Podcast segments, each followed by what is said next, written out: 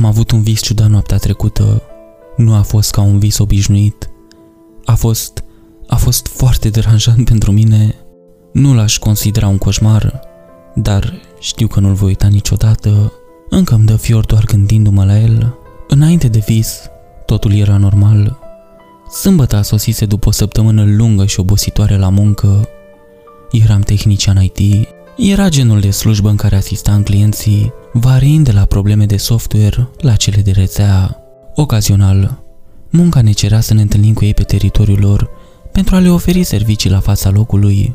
Din păcate pentru mine, unii s-ar gândi la mine ca la un angajat versatil și de neînlocuit și nu s-ar înșela. Cu toate acestea, nu puteam să trec cu vederea faptul flagrant că firma era pur și simplu prea zgârcită pentru a angaja pe alții, optând să mulgă fiecare gram pe care îl putea obține de la noi, angajații lor cu personal insuficient. Vă dați seama de ce îmi petreceam majoritatea weekendurilor doar dormind sau uitându-mă la televizor. Practic, orice lucru care necesita cât mai puțină muncă sau mișcare. Din păcate, aceste tactici le făceau să treacă mai repede decât de obicei. Nu este nimic mai rău decât să scrăbești zilele de odihnă cu cele de lucru.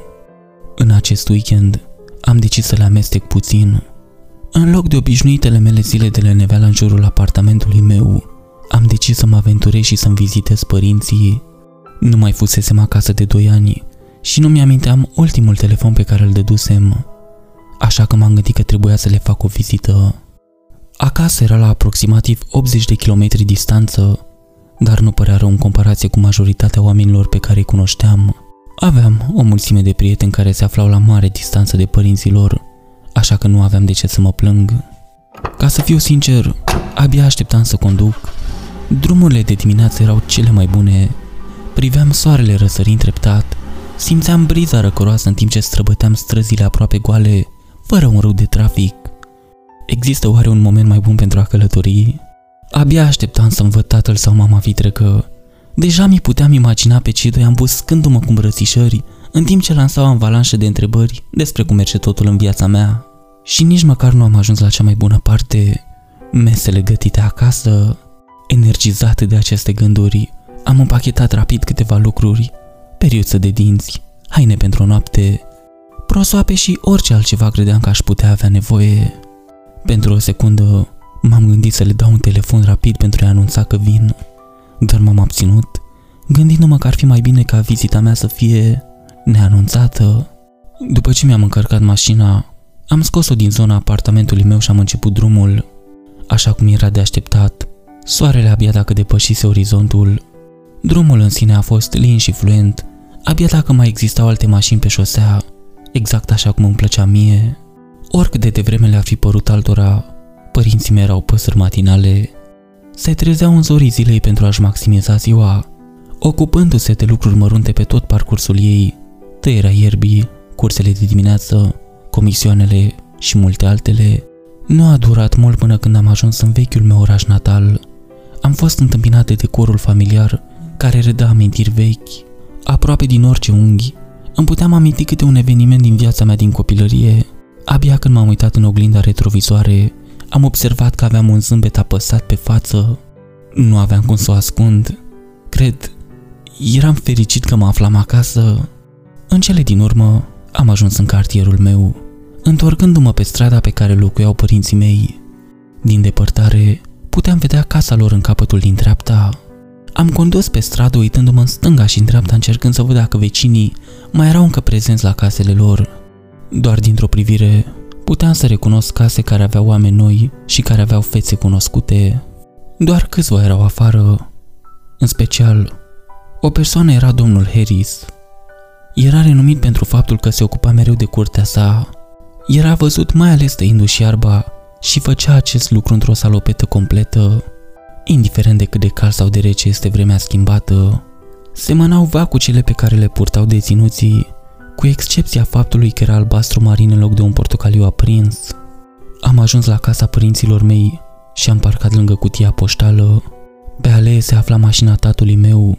Mașina mamei mele vitrege era de obicei ținută în garaj, deoarece era un vehicul mai nou. Casa în sine era destul de mare, avea obloane de culoare burgundă care însoțeau fiecare fereastră și o verandă de dimensiuni decente cu o bancă pe ea. După ce mi-am parcat mașina și m-am apropiat de ușă, am putut vedea deja ușa cu plasa închisă pentru a permite aerului rece să treacă. Aroma de șuncă și ouă se filtra spre exterior împreună cu sunetele de discuții și de mișcare. În ciuda faptului că încă aveam cheia de la casă, am sunat la ușă. Imediat am auzit vocea tatălui meu întrebând morocănos cu voce tare cine ar fi venit în vizită la această oră.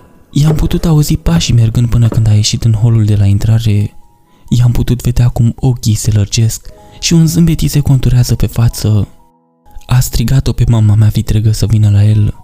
Când a făcut-o, am fost întâmpinat cu un strigă puternic de bucurie, în timp ce a alergat spre ușă, deschizând-o și trăgându-mă într-o îmbrățișare de menghină. După un moment de aproximativ zece minute de îmbrățișări și salutări, am reușit în sfârșit să mă acomodez. Mi-am adus toate lucrurile în vechea mea cameră, care se afla la subsol. Subsolul, bineînțeles, era finisat și avea un televizor mare în fața unei canapele, împreună cu mașina de spălat și uscătorul acolo jos. Era aproape ca o a doua cameră de zi, perfectă pentru a primi musafiri sau chiar un chiriaș pentru închiriere. Ziua a trecut destul de repede. Mi-am petrecut cea mai mare parte a ei vorbind cu ei despre munca mea, politica din lume și alte evenimente recente. Abia când a venit seara, tatăl meu a anunțat că în timpul liber a reușit să convertească toate casetele vechi de filme de casă pe D V D-uri. Tatăl meu a fost întotdeauna genul care se ocupă, muncea din greu pe tot parcursul săptămânii și chiar și în weekenduri, pentru că nu putea face față timpului mort. În aceste perioade se ținea ocupat cu mici proiecte secundare. Aceste proiecte variau de la cele mari, cum ar fi instalarea de noi plăci de parchet, la cele mici, cum ar fi plantarea de flori proaspete afară. Aparent, de data aceasta, proiectul său fusese convertirea benzilor vechi înainte ca acestea să devină prea proaste pentru a fi vizualizate. Ne-am hotărât să ne petrecem acea seară uitându-ne la filmele vechi pentru a ne holba și a râde de vremurile de altădată din viața noastră. A băgat primul disc și a plecat temporar pentru a merge la baie. Videoclipul părea să fie din timpul Crăciunului. Filmarea era foarte granulată, producând câteva linii albe pe ecran. Timestampul din col scria douăzeci și cinci decembrie o mie nouă sute nouăzeci și unu. În înregistrare se putea vedea un brad mare în fundal, puternic decorat cu ghirlande și ornamente. Sub el, o multitudine de cadouri acopereau poteaua de dimensiuni diferite. În lateral se afla mama mea, mama mea adevărată, foarte tânără în aparență. Trebuie să fi avut cel puțin douăzeci ceva de ani la acea vreme. Nu am apucat să o cunosc. Tatăl meu mă informase că murise când eram prea mic pentru a-mi aminti. Am recunoscut-o doar din fotografiile pe care le văzusem prin preajmă. Abia când am fost destul de mare, tatăl meu mi-a explicat că moartea a fost de fapt o crimă. Un nebun, un nebun intrase în apartamentul lor și o împușcase. Nu prea-i plăcea să vorbească despre asta și nu l-am învinovățit. Din cauza sentimentelor sale, nu l-am mai presat niciodată să vorbească despre asta. Camera de filmat stătea fixă, fără să se clatine, lăsând să se presupună că se afla pe un stativ. La scurt timp după aceea, tatăl meu a apărut din spatele camerei pentru a-i se alătura la pământ. Și el era tânăr la înfățișare. Era ciudat să-i vezi așa și a stârnit un mic râs din partea mea. Amândoi păreau să aibă ochii fixați pe ceva. Abia când tatăl meu a ajustat camera, am putut vedea că acel ceva eram eu. Eram acolo, o versiune mai tânără a mea. Verificarea cronometrului de pe ecran a confirmat că aveam un an. Am privit cu uimire cum sinele meu mai tânăr șchiopăta curios apucând lucruri mici prin apartament. Din când în când, le rădea un zâmbet părinților mei ori de câte ori aceștia îmi strigau numele pe un ton blând. Momentul a fost plăcut, până când ecranul a devenit complet static. Sunetul era puțin distorsionat, dar era clar că filmarea nu se terminase. Puteam să disting ceea ce părea a fi o bătaie de la ușa din audio, dar nu eram sigur în totalitate. Tatăl meu s-a întors chiar în momentul în care s-a întâmplat acest lucru și s-a dus la televizor înjurându-l. În cele din urmă, a ejectat D V D-ul și a introdus unul nou, informându-ne că restul casetei trebuie să fi fost prea rău înainte de înregistrarea completă. Cu toate acestea, nu am lăsat ca acest lucru să împiedice momentul și ne-am pregătit în timp ce următorul disc s-a încărcat. După o seară lungă în care am râs și ne-am admirat imaginile mai tinere de pe proiector, am decis să ne oprim. Ne-am spus noapte bună. Mama mea vitregă promițând că ne va pregăti mâine un mic dejun copios. M-am întors la parter și m-am schimbat în pijamale. În cele din urmă m-am întins pe vechiul meu pat. Am zăcut acolo câteva minute, zâmbind în sinea mea, gândindu-mă încă la videoclipuri și la alte momente din copilărie. Fără să-mi dau seama, am adormit. Acum, aici s-a întâmplat totul. Atunci am avut visul. În acest vis, m-am regăsit în vechiul meu apartament pe care îl vizionasem cu părinții mei mai devreme în filmul de acasă. Era ciudat, însă, spre deosebire de unghiul în care apărea camera în film, eu stăteam în picioare, decalat față de ea. Era un unghi care nu apărea în videoclip și totuși, cumva, puteam să văd mai mult din apartament, cu mai multe detalii.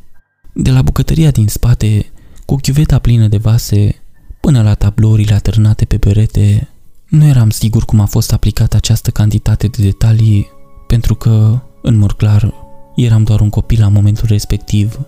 Exista posibilitatea ca creierul meu să umple golurile din apartament, cu locurile pe care le văzusem și în care fusesem, dar în adâncul sufletului meu credeam altceva.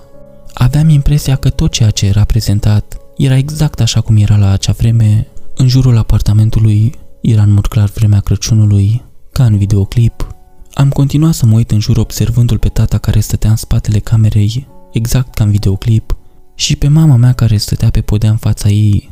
Ca la un semn, a ieșit din spatele camerei și s-a așezat lângă mama mea. A fost literalmente ca și cum aș fi fost prezent în filmare, scenă cu scenă. Am încercat să le atrag atenția părinților mei, am încercat să-i strig, să le fac cu mâna și chiar să-i ating, dar era ca și cum nu existam. Nu mă puteau vedea sau auzi, iar mâinile mele treceau prin ei aproape ca și cum aș fi fost o fantomă. Tata a mutat apoi camera de a filma spre locul în care puteam să aud pe cea mai tânără persoană răgnind și șchiopătând pe lângă mine. M-am uitat cum eu cel tânăr a început să se joace cu o carte, încercând curios să descopere obiectul. Dintr-o dată, s-a auzit o bătaie puternică de la ușă. Zgomotul m-a speriat, inclusiv pe părinții mei. L-am privit pe tata cum s-a ridicat și s-a dus să verifice ușa. Ușa în sine avea un mic vizor. Îmi amintesc că am auzit ceea ce părea a fi o bătaie în ușă din filmarea distorsionată. L-am auzit pe tata murmâind ceva pe un ton confuz. Era ceva în jurul locului de pe vizor. Părea să fie acoperit, fie că cineva stătea foarte aproape de el. În acest moment, am avut o senzație de neliniște în stomac. Dintr-un motiv oarecare, am avut sentimentul că deschiderea acelei uși ar fi o greșeală. Cu toate acestea, înainte de a putea reacționa, tatăl meu a desfăcut încuieturile și a deschis ușa. Imediat a fost lovit de țeava unui pistol. Am privit cu groază cum își apuca de durere capul care acum sângera. Agresorul a lovit pe tata, făcându-l să cadă lângă mama. Mama mea a scos un țipă de spaimă care i-a spart urechile. Agresorul a intrat pe ușă, închizând-o ușor în spate și blocând zăvorul. După aceea, agresorul a emis un sunet șuierător către părinții mei. Auzul vocii a confirmat că era un bărbat. A rămas tăcut, îndreptând arma cu țeavă lungă spre părinții mei speriați. Și eu eram înghețat de frică, chiar dacă știam că nu puteam fi văzut. Bărbatul purta o mantie lungă și neagră pe corp, cu o glucă pusă pe cap. Câteva lanțuri se înfășurau de la talie legându-l de șold. Când m-am uitat mai atent, pe partea laterală a glugii și pe spatele pelerinei sale erau câteva cruci inversate de culoare gri slabă. Oare tipul ăsta făcea parte din vreo religie perversă? Mi-a încruit cu grijă drum în jurul lui. El a rămas în aceeași poziție, părând să nu dea niciun indiciu asupra prezenței mele, dar totuși nu mi-asumam niciun risc. Când am ajuns în sfârșit la un unghi bun pentru a-i vedea fața, mi-a căzut inima. Purta o mască albă palidă pe față, masca era lucioasă, găurile ochilor erau larg deschise împreună cu gura, ambele complet voalate negru, emiteau un fior sinistru. Era ca și cum masca însă și-ar fi înghețat de frică, emițând un țipă strident pentru viața sa. Am rămas cu toții nemișcați cu ceea ce ni s-a părut a fi o oră lungă. În cele din urmă, tatăl meu a reușit să murmure o întrebare către om, întrebându-l de ce face asta. Bărbatul desigur a rămas tăcut, ignorând întrebarea. Mama încă se mai smiurcăia pentru ea însăși, în timp ce tata își ținea capul plecat, aplicând presiune pe rana de la cap și a repetat întrebarea cu mai de multă furie domnului. Bărbatul a făcut în cele din urmă o mișcare, scoțând cu cealaltă mână un al doilea pistol din interiorul hainei. L-a ridicat și l-a îndreptat în direcția mea. Inima mea a început să bată rapid în piept, mai mult decât o făcuse înainte. Oare bărbatul mă vedea în sfârșit? Fusese întotdeauna capabil să mă vadă? Mi-a ridicat mâinile în sus într-o poziție de predare, în timp ce mă dădeam puțin înapoi. Când am făcut-o, mi-am dat seama că unghiul armei era ușor deplasat. O îndrepta în direcția mea, dar nu exact spre mine. Am întors capul ca să văd că, de fapt, îndrepta arma spre mine. Spre mine, cel tânăr. Mama a scos un alt țipăt puternic când bărbatul a îndreptat arma în direcția mea. Bineînțeles, având un an, nu păream să fiu deranjat de armă. De fapt, încă mă jucam cu cartea de mai devreme, fără să bag de seamă întreaga situație. Ce plănuia omul acela? De ce a intrat prin efracție? Era clar că nu voia nimic de la părinții mei. Ei nu aveau nimic scump la acea vreme. Și mai important, de ce a îndreptat o armă spre un copil de un an? Inima mea a scăzut și mai mult când l-am auzit cum a tras cu arma. Ce motiv ar fi avut să facă asta? Ce ar fi reușit să facă? Mama a încercat să se îndrepte spre mine, dar bărbatul și-a îndreptat cealaltă armă spre ea, trăgând și în aceasta. M-am uitat înapoi la sinele meu mai tânăr, care, la rândul său, s-a uitat la bărbat, aruncând o privire nevinovată. Bărbatul părea imperturbabil, ferm în poziția sa. Îi puteam vedea degetul apăsând încet pe trăgaci. Inima încă mai bate cu putere. M-am deplasat rapid în calea armei, sperând să-i ascund vederea. Dându-mi seama că nu va face nicio diferență, am decis să apuc arma, dar mâna mea a trecut prin ea ca și înainte. Nu l-am putut atinge. Degetul a continuat treptat să apese din nou pe trăgaci. Era ca și cum aș fi privit momentul cu încetinitorul, având nevoie de o veșnicie pentru a se produce. În mod neașteptat, am constatat că mintea mi era inundată de imagini. Erau imagini de oameni. Păreau a fi oameni pe care îi cunoșteam de-a lungul vieții mele, aproape ca un album foto. Imagini nesfârșite de momente și chipuri treceau pe lângă mine.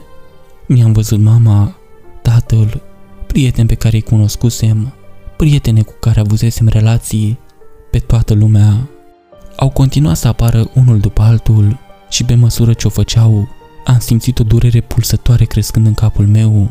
Nu puteam să suport toate imaginile deodată. Era prea mult și totuși ele persistau. M-am trezit în genunchi în timp ce imaginile au început să apară într-un ritm mai rapid. Acum mă prindeam de cap, aproape că tremuram incontrolabil până când acestea au încetat, fără avertisment. Aerul se simțea rece.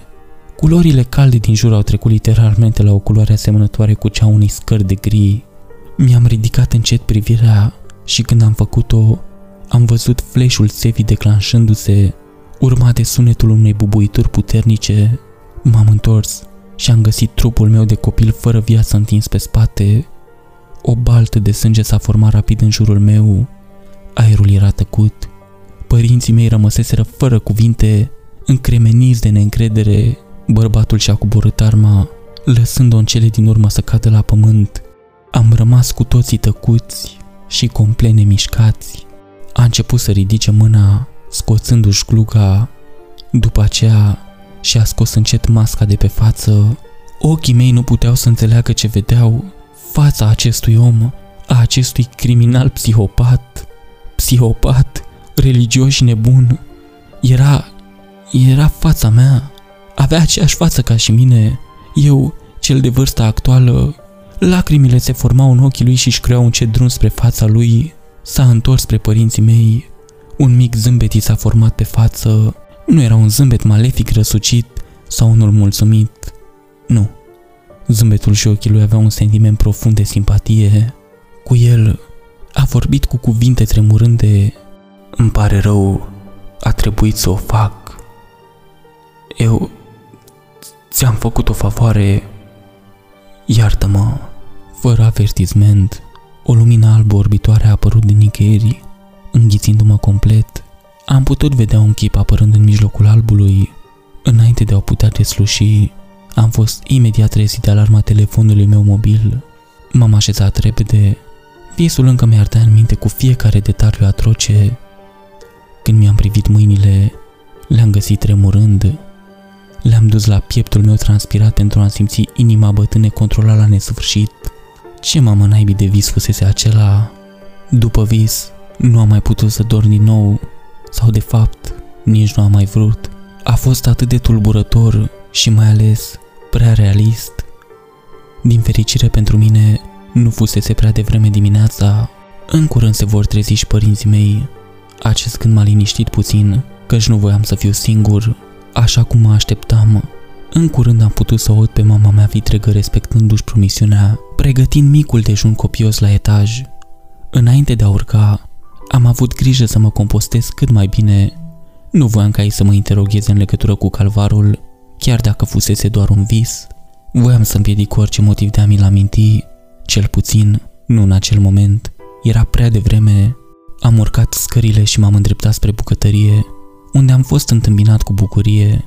Bineînțeles că am mințit în legătură cu modul în care am adormit. Am luat micul dejun în cea mai mare parte în tăcere. Din fericire, ei erau adânc implicați în ziarul de duminică sau erau pe tablete. După ce am mâncat, le-am mulțumit pentru masă și le-am promis că voi veni mai des în vizită. Am vrut să plec cât mai repede, așa că le-am spus că trebuie să plec mai devreme pentru a mă pregăti pentru munca de a doua zi. Mi-am împachetat lucrurile și mi-am luat rămas bun înainte de a intra în mașină. Meditația asupra acelui incident m-a ajutat cu adevărat să-mi înfășor mintea. M-a ajutat să-mi dau seama că a fost doar atât, un vis. Nu a existat nicio semnificație mai profundă în afară de faptul că mintea mea a evocat un set de imagini ciudate pe baza a ceea ce văzusem înainte. Pe măsură ce timpul a trecut, imaginile au început să se comporte mai mult ca un vis. Am spus că nu-l voi uita niciodată și totuși, ca și în cazul unui vis tipic, încet încet îmi scăpa. Eram gata să mă întorc. Înainte de a putea porni mașina, telefonul meu s-a oprit. La celălalt capăt era șeful meu. M-a întrebat cum mă descurc și dacă sunt dispus să fac un serviciu extins la fața locului pentru un client, eventual pentru o săptămână sau două, în funcție de numărul de calculatoare. Proiectul presupunea stabilirea rețelelor și a conturilor și a menționat că clientul va asigura cazarea și masa. Văzând că nu este nimic rău în a ieși din birou pentru o vreme, am fost de acord și am întrebat cine este clientul. Mi-a spus că ar fi vorba de un serviciu furnizat pentru o biserică independentă. Capitolul doi. Sala Congregației.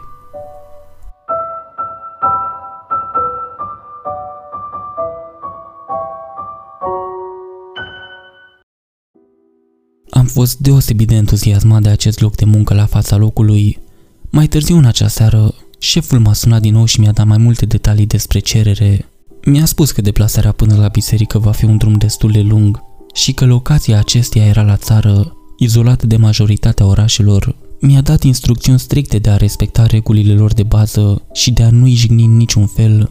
Se părea că au plătit bine pentru acest serviciu și a vrut să se asigure că firma noastră a păstrat fiecare bănuț.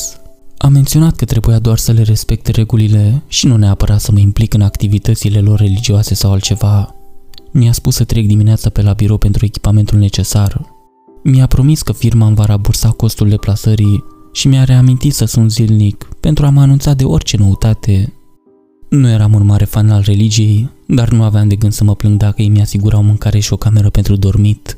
Din nou, era o șansă de a ieși de la birou pentru câteva zile. În acea noapte, am împachetat rapid în două valize mari suficiente lucruri pentru două săptămâni. După ce mi-am preîncărcat mașina, mi-am setat alarma de vreme, știind că va trebui să compensez drumul. A fost ciudat. Noaptea mea a fost fără vise și a fost foarte rapidă.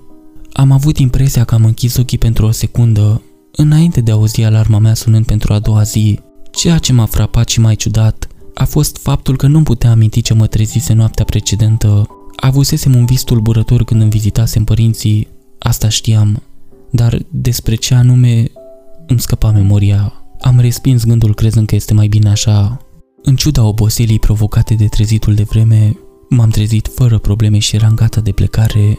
Aerul de afară era mai rece decât preferam de obicei, cerul era lipsit de stele, aproape ca și cum ar fi fost acoperit de un văl întunecat. M-am urcat în mașină și am ținut geamurile deschise de data aceasta, cu căldura la maxim. Au fost câteva momente în care mi-am dat ochii peste cap din cauza oboselii, dar radioul m-a ajutat să țin la distanță această tentație. Am făcut o oprire rapidă la birou pentru a aduna tot echipamentul necesar pentru treabă. Șeful meu îl împachetase deja și era gata să fie încărcat la sosirea mea. El însuși nu era acolo, dar cu ajutorul echipei din schimbul al treilea, am reușit să încarc totul în portbagaj. După aceea, mi-au furnizat un set de indicații G P S furnizate de șeful meu. După ce am mulțumit echipajului pentru ajutor, am plecat la drum. Cu cât înainta mai mult, cu atât mai puține erau luminile de pe stradă și alte mașini. În scurt timp, soarele a ieșit pe deplin, dând priveliște oceane nesfârșite de pășuni verzi și lanuri de porumb. În cele din urmă însă, chiar și pășunile s-au sfârșit și în curând m-am trezit înghițit de peticele dese de copaci. Mașina mea abia reușea să rămână pe drumul subțire și accidentat. Mai jos puteam auzi pietrele și crengile scârțind sub roți. Mi-am ținut respirația de câteva ori, încetinind vehiculul în speranța de a nu mă confrunta cu o pană de cauciuc, care era ultimul lucru de care aveam nevoie atunci. După ceea ce mi s-a părut a fi o veșnicie, am dat în sfârșit peste o clădire destul de mare în față. Clădirea în sine era o structură veche, înaltă și se întindea mult în spatele pădurii. Aspectul ei era ofilit, făcută din lemn vechi, palid și putred. Se legăna de câteva ori la cursul vântului, lăsând să iasă un gemă dintre cele mai tulburătoare, ca și cum ar fi suferit, dorind să-i se purme suferința. Cu adevărat, era uimitor că o asemenea clădire nu se prăbușise deja. Continuând să mă apropii, am putut distinge mai mult din structura sa. Clădirea părea să aibă două etaje, fațada sa era destul de simplă, în afară de rândul monoton de ferestre, un rând de trei care traversa etajul al treilea. Ferestrele în sine erau alungite și se întindeau de-a lungul laturilor clădirii. Am fost dezorientat de această structură. Eram sigur că șeful meu mă informase că aceasta urma să fie o biserică. Nu eram un mare amator de biserici, dar clădirea din fața mea semăna mai degrabă cu un depozit vechi sau cu o pensiune decât cu un lăcaș de cult. Poteca accidentată ducea până la intrarea în ea. În fața unui set de uși duble, am putut vedea o siluetă singuratică în picioare, așteptând să mă apropii. Era un bărbat în vârstă, în vârstă de vreo cincizeci și ceva de ani, îmbrăcat într-un costum gri și cravată neagră. S-a îndreptat imediat spre mine când am parcat. Mergea șchiopătând, dar avea un mers elegant și echilibrat. Puțin ezitant, am coborât treptat geamul și am fost întâmpinat de zâmbetul lui cu dinți mari. "Bună ziua, fiule!" a spus cu un puternic accent de țară. "Tu ești tehnicianul pe care l-așteptam?" Am fost surprins de parfumul său copleșitor. Mirosea ca un amestec sărăcăcios de pudră pentru copii și semințe de floarea soarelui. Era chel spre vârful capului, în timp ce părul alb ca zăpada îi creștea pe margine ca o semilună. Riduri adânci îi apăreau pe față și păreau să crească număr odată cu zâmbetul său. Ușor blâbâit, am răspuns: "Da, domnule, încântat să vă cunosc." A scos un chicotit de bătrân, adăpostind în continuare zâmbetul lui din sat. "Nu e nevoie să fii timid, fiule. Eu sunt reverendul Gary Gooding. Poți să-mi spui Gary. Bine ai venit în Peach Herb County," a spus el întinzând o mână. Puțin intimidat, am strâns-o. "Aș vrea să-ți mulțumesc personal că ai venit până aici. Știu că trebuie să fi fost ceva pentru tine. Sper că nu v-ați pierdut prea mult pe drum. Nu știu de ce, dar nu mi-am găsit vocea și am dat doar din cap." "Asta e bine. Uite ce... De ce nu-ți întorci mașina pe o parte? O să pun pe unul dintre oamenii mei să te ajute să-ți instalezi lucrurile. Nu trebuie să ridici un deget, ai înțeles?" A făcut un semn spre partea dreaptă a clădirii. Am dat din cap și am condus în jurul acesteia, așa cum mi s-a spus, apoi am parcat. Înainte de a putea să eliberez mașina, am sărit când am privit în față. Era un bărbat care stătea în față. Nici măcar nu-l văzusem apropiindu-se. Nu puteam să mint. Era mult mai tânăr decât reverendul, dar în mod clar mai în vârstă decât mine. Avea părul negru și șiret pieptănat într-o parte și purta o vestă închisă la culoare, așezată peste o bluză albă cu nasturi, cu pantaloni de gală gri. A făcut un ușor semn cu mâna în timp ce se apropia de mașina mea. Am ieșit și am fost întâmpinat cu o strângere de mână fermă. "Terence Crow," a spus el. Accentul lui nu era la fel de puternic al reverendului. "Bine ați venit la Peach Herb." Mi-am dat seama că zâmbetul lui era forțat Chiar și ochii lui păreau supărați, dar i-a mulțumit. Aveți bagajele la dumneavoastră? A întrebat el.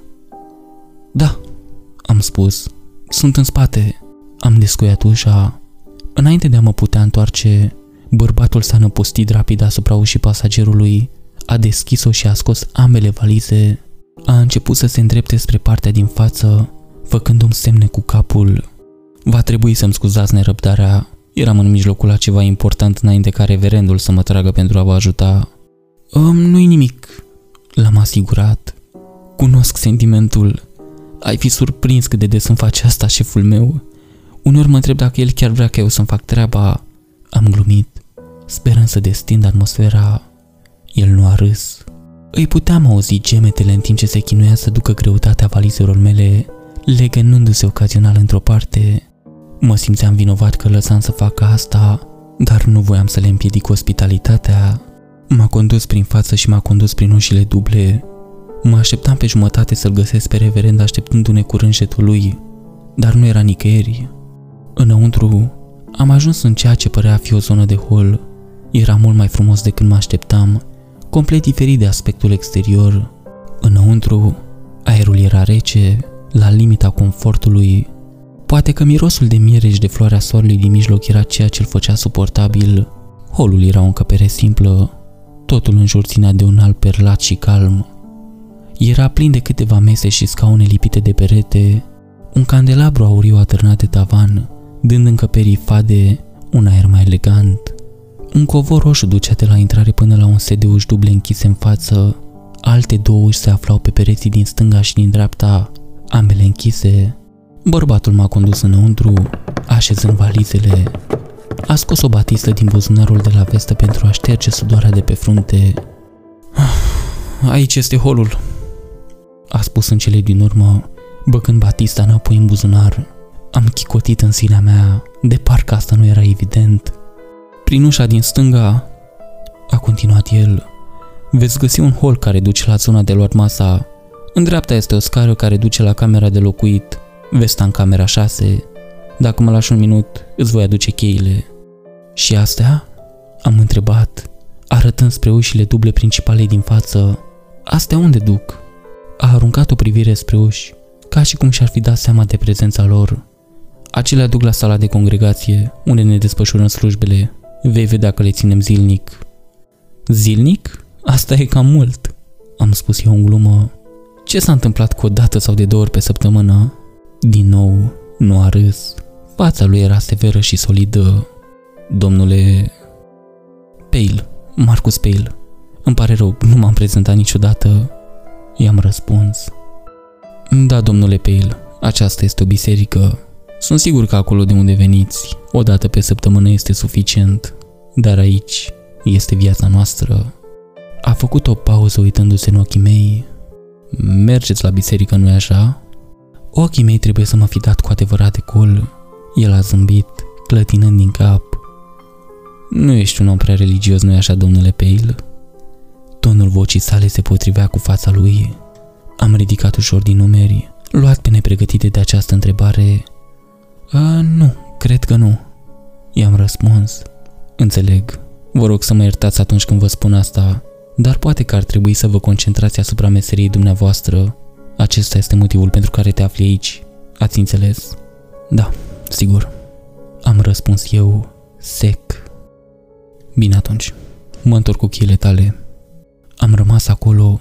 Sentimentul de nervozitate pe care l-avusese mai devreme dispăruse. Acum ceea ce simțeam era stânjeneală. Care era problema tipului? Nu era nevoie să fie nepoliticos. Nu mai exista mila pe care o simțeam mai devreme pentru el. Cu toate acestea, m-am scuturat, amintindu-mi că șeful meu mi-a spus să nu-i jignesc pe acești oameni prin orice mijloace. Au trecut cinci minute și încă mă aflam acolo. Ce dura atât de mult? Mi s-a părut că cheile erau chiar în spatele ușii. Ochii mei au început să rătăcească, sărind de la o parte la alta camerei până când, în cele din urmă, s-a oprit asupra ușilor duble. Avea un simbol, un fel de emblemă imprimată în mijlocul lor. Curios, m-am apropiat de ele pentru a le vedea mai bine. Emblema de pe uși era una aurie, aproape că părea imperială, semăna cu o față. Nu, poate că era o floare Era înconjurată de ceea ce părea a fi un fel de mantie ondulată. Oare avea asta vreo legătură cu religia lor? Încă curios, am aruncat o privire spre ușa în spatele căreia dispăruse bărbatul. În cele din urmă, mi-am întors privirea spre ușile duble. Aveau mânere de bară destul de mari, care făceau oficiul de clanțe. Eram ezitant, dar am întins încet mâna spre unul dintre ele. Când mâna mea a intrat în contact cu el, am simțit o urmă de căldură. Acest lucru era ciudat, pentru că în cameră era frig, deci cum era posibil așa ceva? Mânerul se simțea de parcă cineva îl ținuse în mână de curând, poate cu câteva minute în urmă. Am tras înapoi de el, dar ușa nu s-a mișcat. Am mai încercat de câteva ori, dar nu am reușit. Era încuiată. M-am uitat în jurul ei pentru a vedea dacă nu cumva există vreo gaură de cheie. Poate aș putea trage cu ochiul înăuntru. În schimb, am găsit o mică adâncitură lângă mâner. Crestătura nu era mai mare decât o monedă de douăzeci și cinci de cenți. Ar putea fi aceasta încuietoarea? M-am uitat mai atent și am văzut că avea un design similar cu emblema cravată pe interior. Simțindu-mă învins, m-am îndreptat spre unul dintre scaune și m-am așezat. Să sperăm că bărbatul nu va întârzia. Probabil că era mai bine că nu se deschidea totuși. Era prima mea zi de muncă și deja îmi băgam nasul prin preajmă. De fapt, m-am bucurat că omul nu m-a prins încercând să intru pe ușă. Această cascadorie ar fi putut să mă trimită acasă, mai ales că el părea deja un nemernic încordat. Dacă s-ar fi întâmplat asta, șeful meu ar fi avut o zi de pomină pentru mine, pentru că am ratat o oportunitate atât de bine plătită. În cele din urmă, bărbatul s-a întors din spate cu un mare inel de chei în mână. Mi-a făcut în grabă un semn să-l urmez, luându-mi bagajul, și s-a îndreptat spre ușa din dreapta. Așa cum menționase, pe partea cealaltă se afla o scară. Această zonă părea mult mai la egalitate cu aspectul exterior al clădirii, arătând palidă și degradată.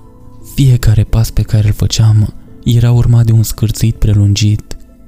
Eram sigur că în orice moment vor ceda în fața oricăruia dintre noi, dar nu au făcut-o niciodată. Am ajuns sus și am ajuns la un hol lung și slab luminat, cu un alt covor roșu, doar că acesta era suficient de lung pentru a alerga până la capăt. Ușile din hol păreau adiacente și paralele una față de cealaltă. Lumânări electrice luminau zona de pe pereții dintre uși. Bărbatul m-a condus până la jumătatea drumului înainte de a se opri la ușa din dreapta. "Aceasta este camera ta," a declarat el, deschizând ușa. Ușa a produs un scârțit puternic în timp ce se deschidea.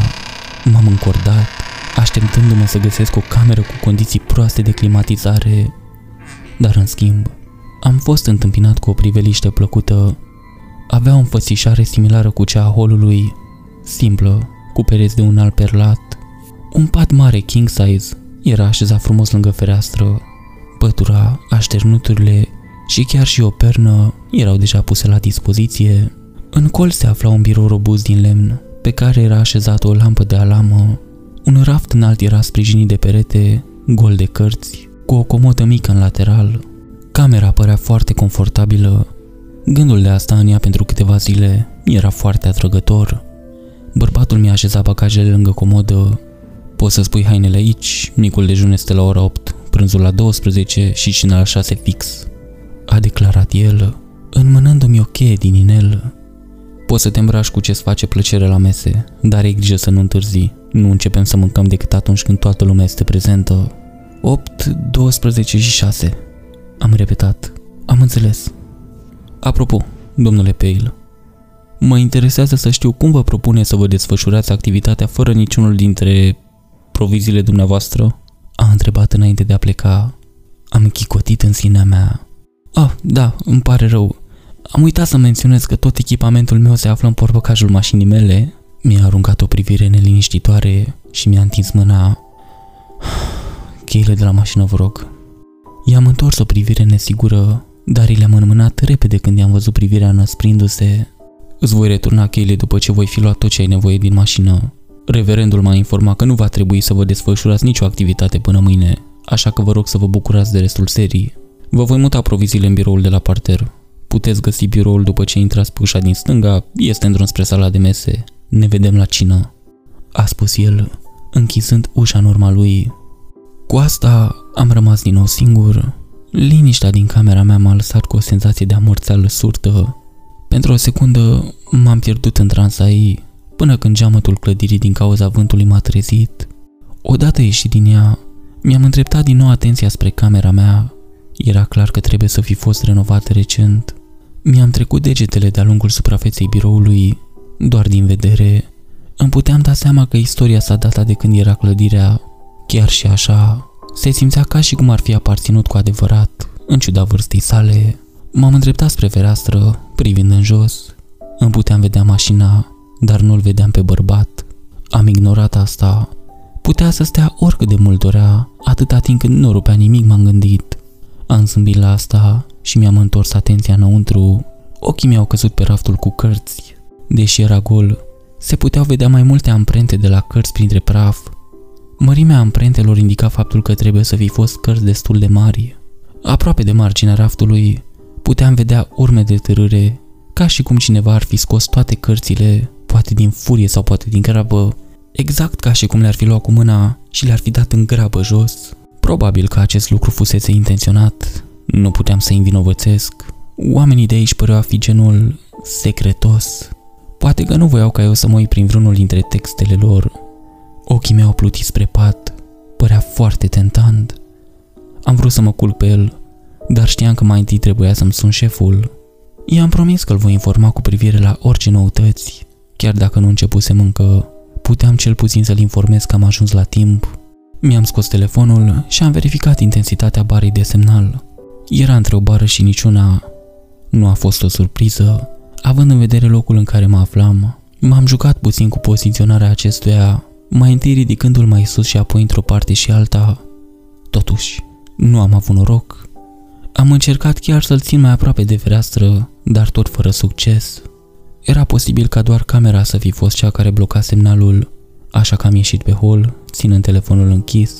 Cu ochii fixați pe el, m-am deplasat pe hol fără țintă, schimbându-i în continuare poziția. În cele din urmă, mi-am dat seama cât de inutil era. Am decis să văd dacă am mai mult noroc afară. Am coborât scările și am mers în hol, verificându-mi telefonul pe parcurs. Simțind cum crește frustrarea, l-am învârtit fără țintă, amenințând pur și simplu că îl voi arunca. Fără să mă avertizeze, un țipăt puternic m-a dat pe spate. În urma lui a venit o voce care a strigat: "Hei, ai grijă!" Am rămas uimit, aproape că am sărit din pielea mea. Vocea aparținea unei femei tinere, una destul de atrăgătoare ca să nu spun mai mult. Ochii ei verzi s-au aprins spre mine cu furie. Avea părul castaniu care îi se încolăcea în jurul feței și peste ochi. Purta ceea ce părea a fi o rochie neagră și verde în stil victorian. Partea cea mai atrăgătoare la ea era că era însărcinată.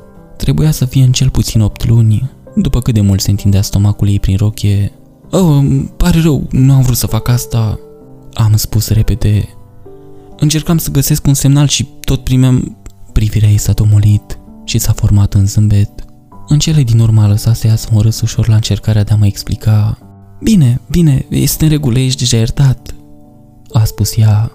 Vocea ei avea un accent britanic, unul foarte subtil. Nu eram sigur de ce, având în vedere că toată lumea părea să aibă unul de la țară. "Tu trebuie să fii tehnicianul de care am auzit, nu?" Um, da, am spus eu roșind. "Ați auzit de mine?" "Ei bine, desigur," a răspuns ea. "Se vorbește despre tine de săptămâni întregi. Reverendul Gary este deosebit de încântat. Eu sunt Victoria Rin," a spus ea, întinzându-mi mâna ca să o strâng. Nu mi-am putut opri roșața chiar și atunci când mâna mea a întâlnit-o pe ei. Era netedă și se simțea fragilă la atingere. "Ei bine, nu ai de gând să-mi spui cum te cheamă?" m-a întrebat ea. Ba da, ba da, desigur," m-am bâlbâit din nou. "Mă numesc Marcus, Marcus Pale." "Ei bine, Marcus Pale, este o plăcere să te cunosc. Trebuie să știi că semnalul celularului este foarte slab în aceste păduri. Poți, totuși, să folosești telefonul nostru. Folosește o conexiune de linie fixă și nu ar trebui să-ți facă probleme. Poți să vă conduc la el dacă doriți." "Îmi da, sigur, aș aprecia asta," am răspuns, adunându-mă în sfârșit. A început să se îndrepte spre hol, făcându-mi semn să urmez cu o mână. Am zărit un inel mare de argint pe degetul ei inelar. Bănuiesc că era căsătorită. Bineînțeles că era. O femeie atât de frumoasă ar trebui să fie căsătorită, mi-a zis. Ea m-a condus prin ușa din stânga, pe unde l-am văzut inițial pe bărbat recuperând cheile. Aceasta ducea spre un hol lung, asemănător cu cel de la etaj. Acest hol era mai îngust, adăpostind mai puține uși, toate închise hermetic. "Spune, Marcus," a început ea, "de unde ești?" "Din Arlington," am răspuns eu. "Și unde e asta?" a întrebat ea chicotind. Um, scuze, este Virginia de Nord," am răspuns roșind. "Nu-i nimic," a spus ea chicotind. "Nu am mai fost niciodată în Nord. Ești norocos că poți să călătorești prin zonă. Toată viața mea am fost aici, blocată, adică întotdeauna am vrut să mă aventurez în afară, dar... Dar ce?" am întrebat. "Nu, nu e nimic," a spus ea, mușcându-și buza. A ajuns la ușă pe stânga și a deschis-o.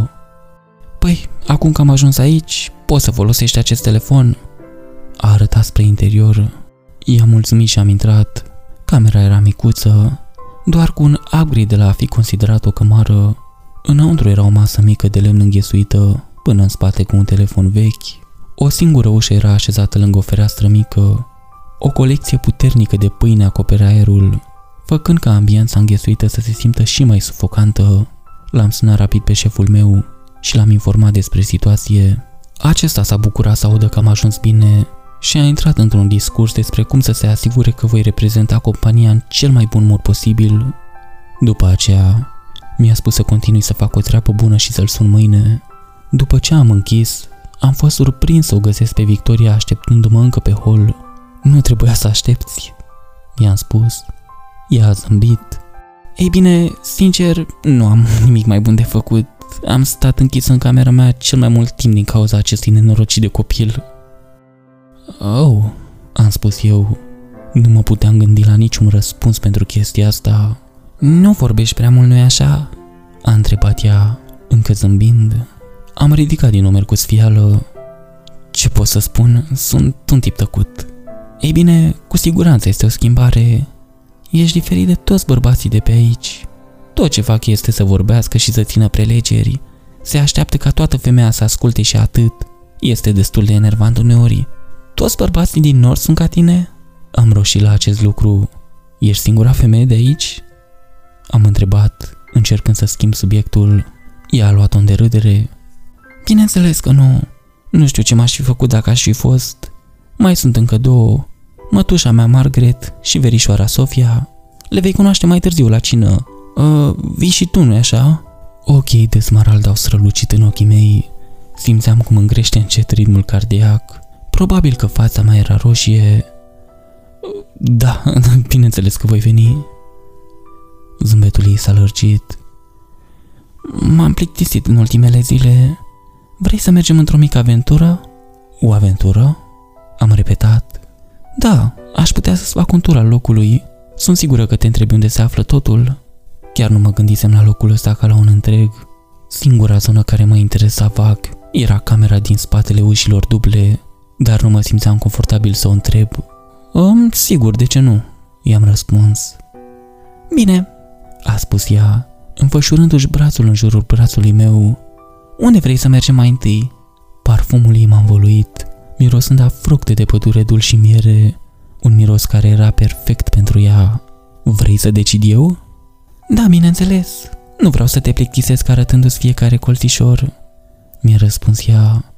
Mi-am dat seama că îmi citea fața, pentru că a adăugat: "Haide, știu că există un loc pe care abia aștept să-l explorezi." "Păi..." am început eu. "Da? Spune odată," a tras ea. "Am vrut să văd ce se află în spatele acelor uși din hol," am răspuns, frecându-mi gâtul de rușine.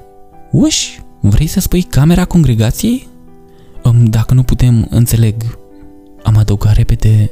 "Um, prostii, hai să mergem," a spus ea, trăgându-mă de braț, trăgându-mă până când am ajuns din nou în hol.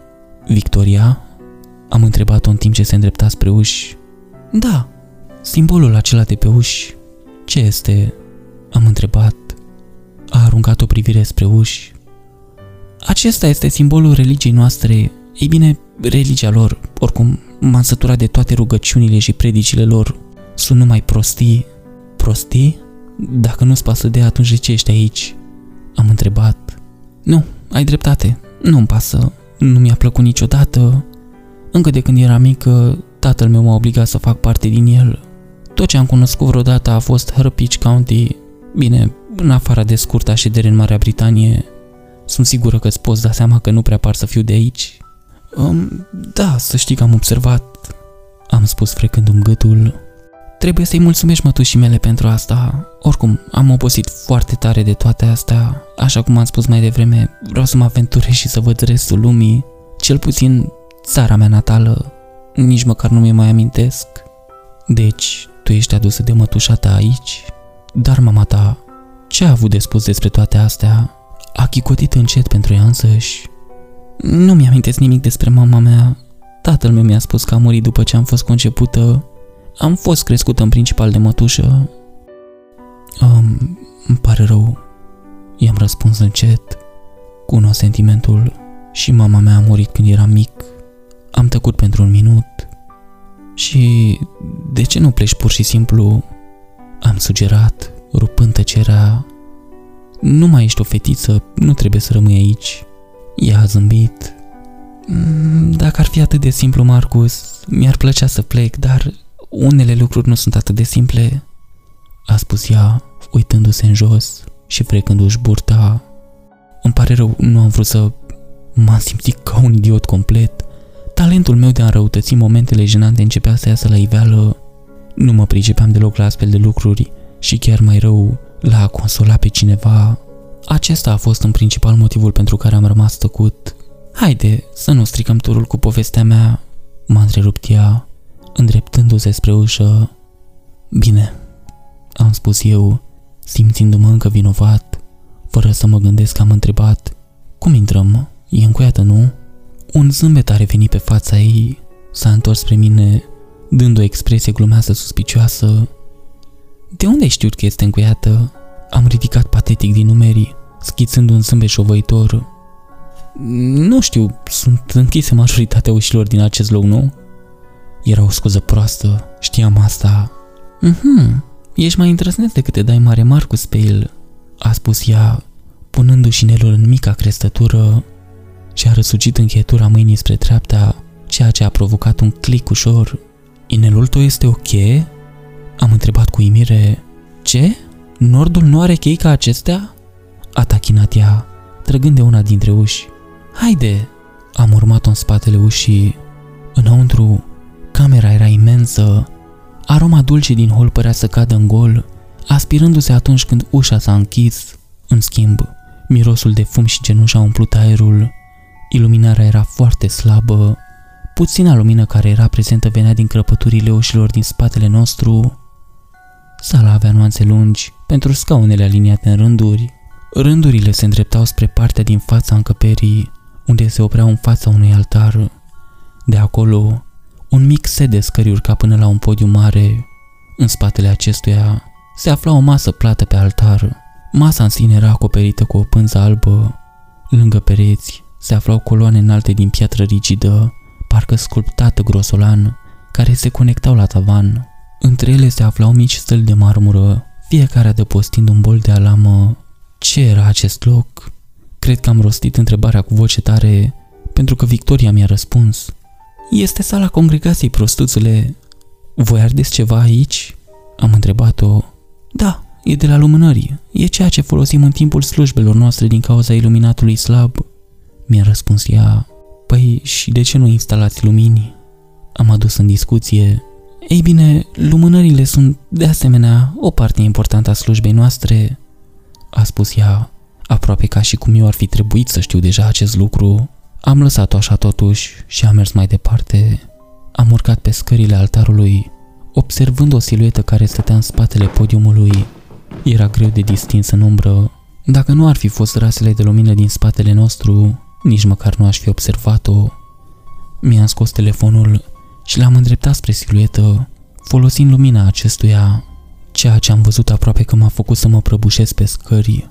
În fața mea am văzut o statuie albă și înaltă care înfățișa o figură ciudată, Mult peste înălțimea mea, partea superioară a corpului său era a unui bărbat foarte în formă, având un piept și brațe puternice, brațele statuii atârnau joase, ajungând aproape până la glezne, avea doar trei degete, picioarele păreau inversate, cu genunchii încovoia spre interior, ca niște picioare de capră, și mai deranjant era capul statuii, era o priveliște greu de suportat. Capul părea a fi o încrucișare bolnavă între un câine și un om. Nu semăna cu reprezentările tipice văzute ca în Egipt. Nu, acest cap semăna simultan cu cel al unui câine și al unui om. Avea un bot lung și îngust, care părea să se transforme în gura unui om. Alte părți ale feței sale păreau asemănătoare cu cele umane, în timp ce altele, indescriptibile, ochii erau mici, cu privirea fixată ferm în depărtare. Avea un al treilea ochi, mai mare decât ceilalți doi, în mijlocul frunții. Părul lung și sălbatic îi curgea pe față și se termina la omeri, iar din spate ieșeau coarne. Statuia în ansamblu stătea într-o poziție încrezătoare, ca și cum ar fi știut că prezența sa este semnificativă. Victoria? Am simțit că-mi scârție vocea. Am simțit un fior straniu căzându-mi pe șira spinării, neputându-mi smulge ochii de la priveliștea oribilă. Ce naiba e asta? M-am bâlbâit, mergând spre mine. Ochii s-au purtat spre siluetă, părea imperturbabilă și a declarat cu calm: "Este zeul nostru, Lanius, ochiul alb al timpului." Capitolul trei. Cartea.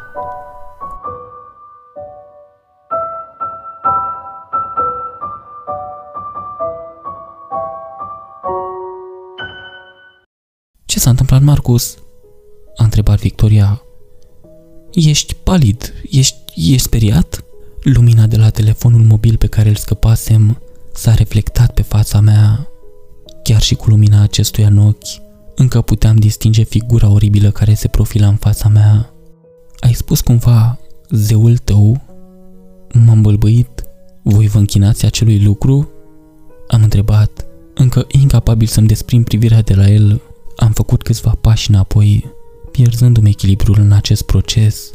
Instantaneu, am căzut pe spate, o durere ascuțită a izbucnit din spatele meu, în timp ce simțeam cum aerul îmi iese cu forța dureroasă pe gură.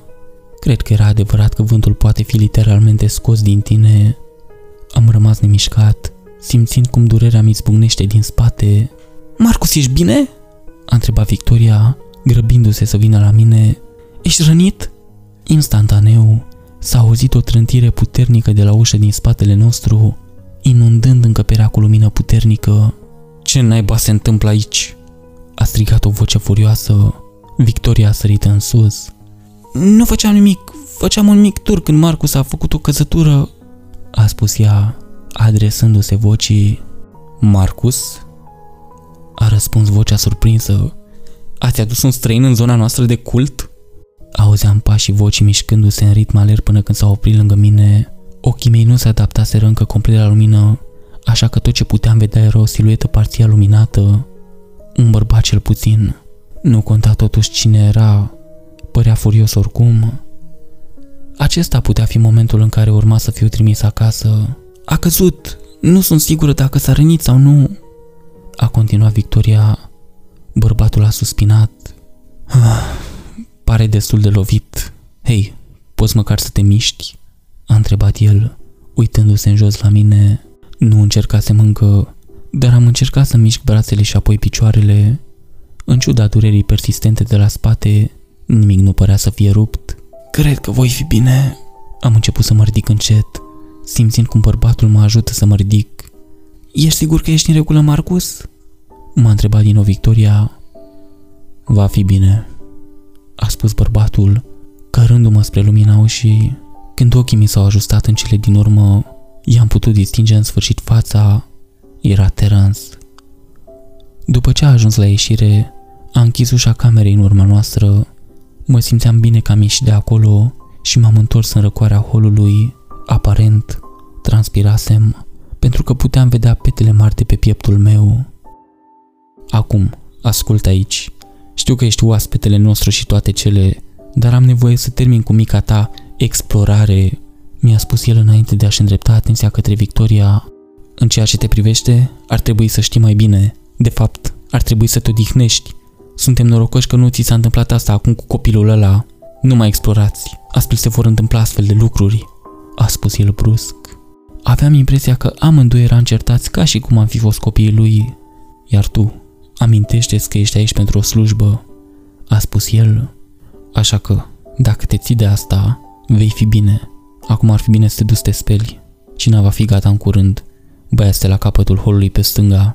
Ai grijă să bați la ușă înainte de a intra. Du-te acum. Am dat slab din cap, surprinzând ochii scuzați ai Victoriei în timp ce mă întorceam să plec. Nu eram supărat pe ea pentru ce se întâmplase. Cum aș fi putut fi? A fost vina mea că am căzut stângace așa cum am făcut-o. M-am întors la etaj și m-am curățat. Când am terminat, era optsprezece și trei minute. Știam că Terence îmi spusese să nu întârzi, dar nici eu nu voiam să fiu primul care să apară.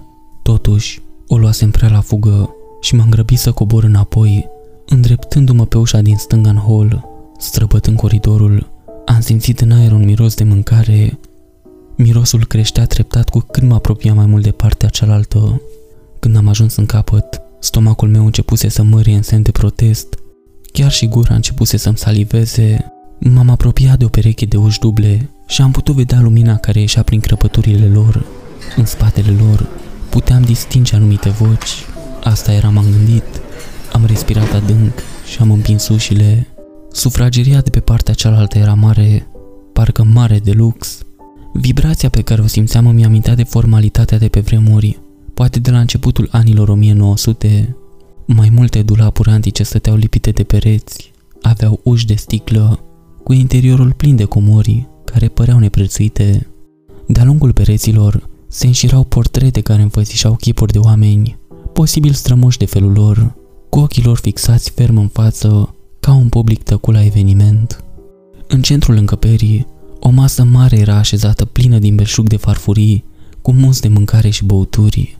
Ceilalți rezidenți ai acestei biserici puteau fi văzut stând în jurul mesei și discutând între ei. Cu toate acestea, discuțiile lor au încetat atunci când ușile s-au închis în urma mea. Cu toții mă priveau în tăcere. Nervii mei erau la pământ, așa că am rămas acolo ca o căprioară prinsă în faruri. Ce se întâmplă acum? M-am gândit.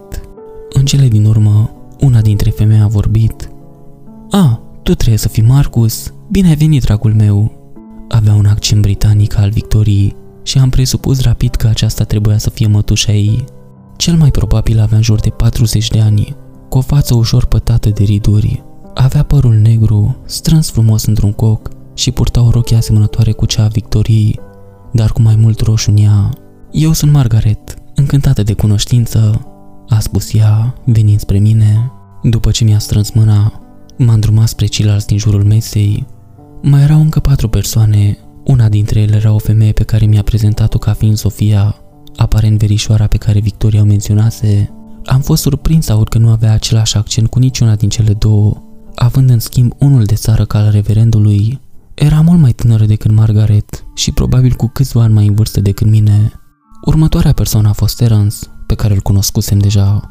Lângă el se afla un alt bărbat, cam de aceeași vârstă cu el, pe nume Jesse. În cele din urmă, mi-a arătat-o pe Victoria.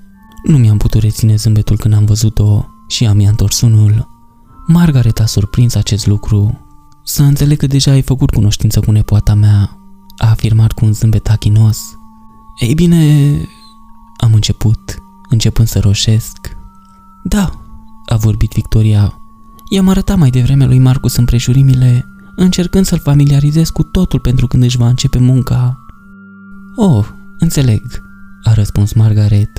Ei bine, vino acum, dragă, stai aici. M-a condus spre un scaun gol, aproape de capătul mesei lângă ea. Toți ceilalți s-au îndreptat și ei în spatele scaunelor respective. Victoria s-a așezat în spatele scaunului de vis-a-vis de al meu. Eram gata să întind scaunul și să mă așez, când i-am zărit ochii ei făcându-mi semn să nu o fac.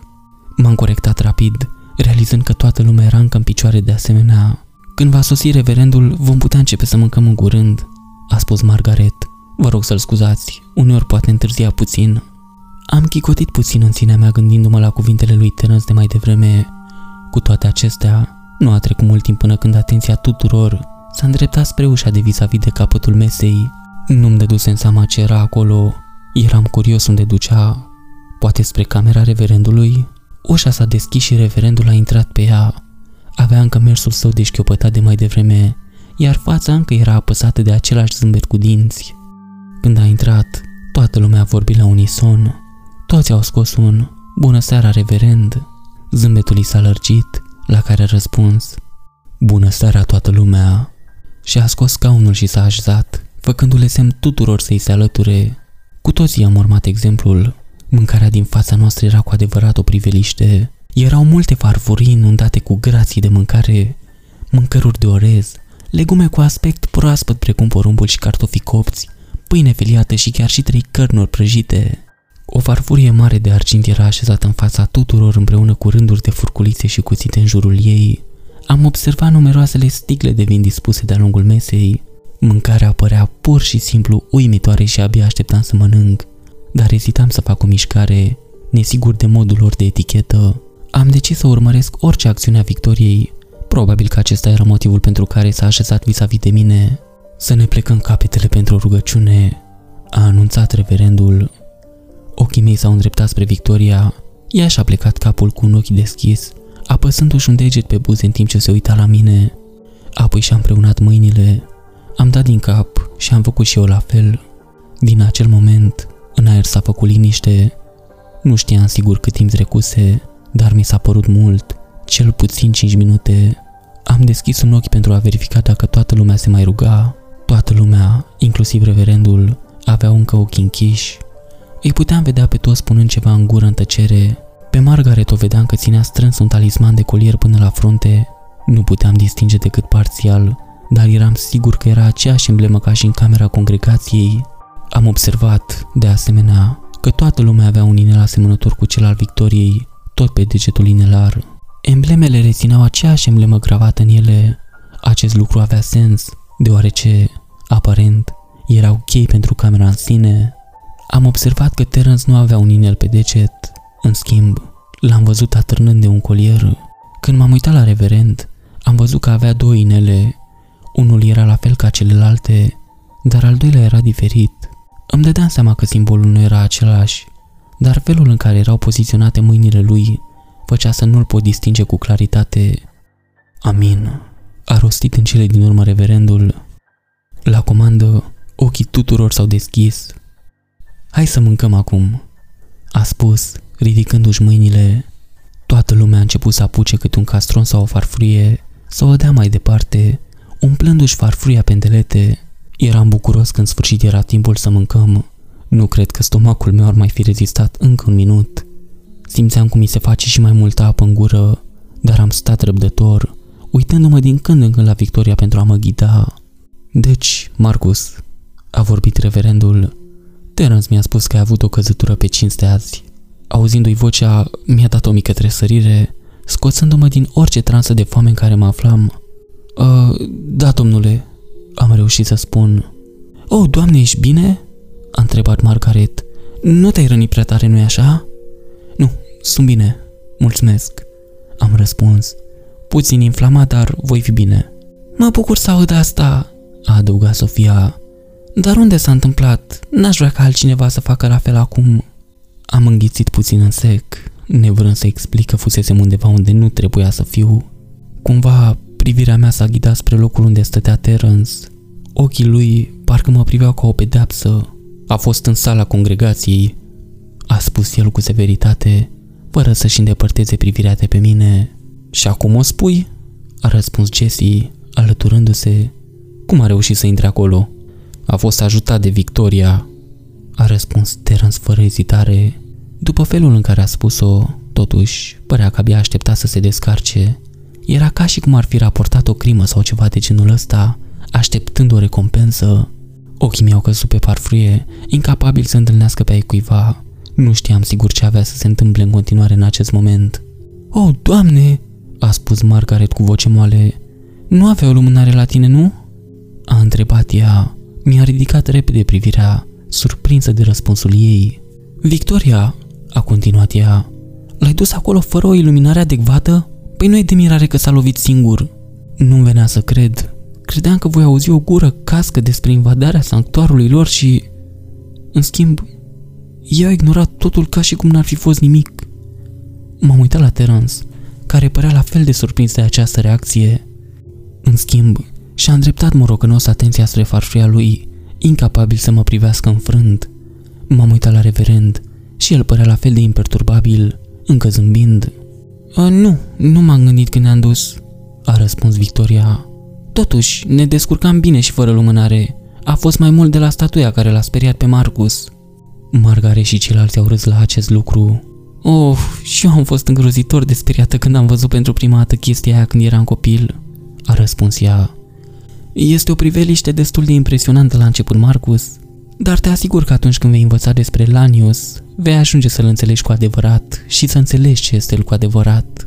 Am înghițit puțin în sec. Um, și ce este el?" am întrebat, aplecându-mă puțin. Acum, Margaret," m-a întrerupt reverendul, chicotin puțin.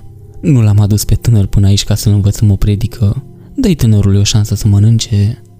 A, bineînțeles," a răspuns Margaret chicotind. Mănâncă, Marcus, noi nu irosim nimic pe aici," a spus ea, dându-i un castron de cartofi. Am simțit că stomacul meu mărie din nou la vederea lor. Nu-mi venea să cred că uitasem de foame. I-am mulțumit și am adăugat în farfurie. Am aruncat o privire spre Victoria, care mi-a dat ușor din cap în semn de aprobare. Am zâmbit și am început să primesc celelalte feluri de mâncare care se împărțeau. Restul mesei a decurs fără probleme. Erau discuții între toți. I-am ascultat cum își povesteau întâmplările de zi cu zi. A fost amuzant să oricum se certau între ei de câteva ori de asemenea. Din când în când, unul dintre ei îmi punea câte o întrebare sau două despre locul de unde eram sau despre ceea ce făceam. Până atunci însă nu mai aveam emoții. După cină, toată lumea a plecat. În drum spre camera mea, Victoria m-a ajuns din urmă. Marcus, am vrut doar să-mi cer scuze. Pentru ce? Am întrebat. Pentru modul în care Terence s-a comportat acolo, am chicotit. Nu-i nimic, eram doar fericit că ceilalți nu au simțit la fel. Da, ei bine, Terence a fost întotdeauna așa. Îmi pare rău doar că a încercat să-ți facă ceva, a răspuns ea. Sunt bine, am răspuns eu, roșind puțin, încercând să mă feresc de asta. Să știi că ți-a făcut același lucru și ție, am glumit eu. Ne-am întors la etaj, oprindu-ne când am ajuns la ușa mea. Ei bine, noapte bună, Marcus, azi a fost cu adevărat o plăcere. Noapte bună, am răspuns eu. Am privit-o cum își continua drumul pe hol, oprindu-se la ușă pe stânga, la trei distanță. S-a uitat spre mine când a văzut că mă holbam. Imediat, am pocnit capul spre ușa mea, am descuiat-o și am încuiat-o în urma mea. Înăuntru, am zâmbit în sinea mea.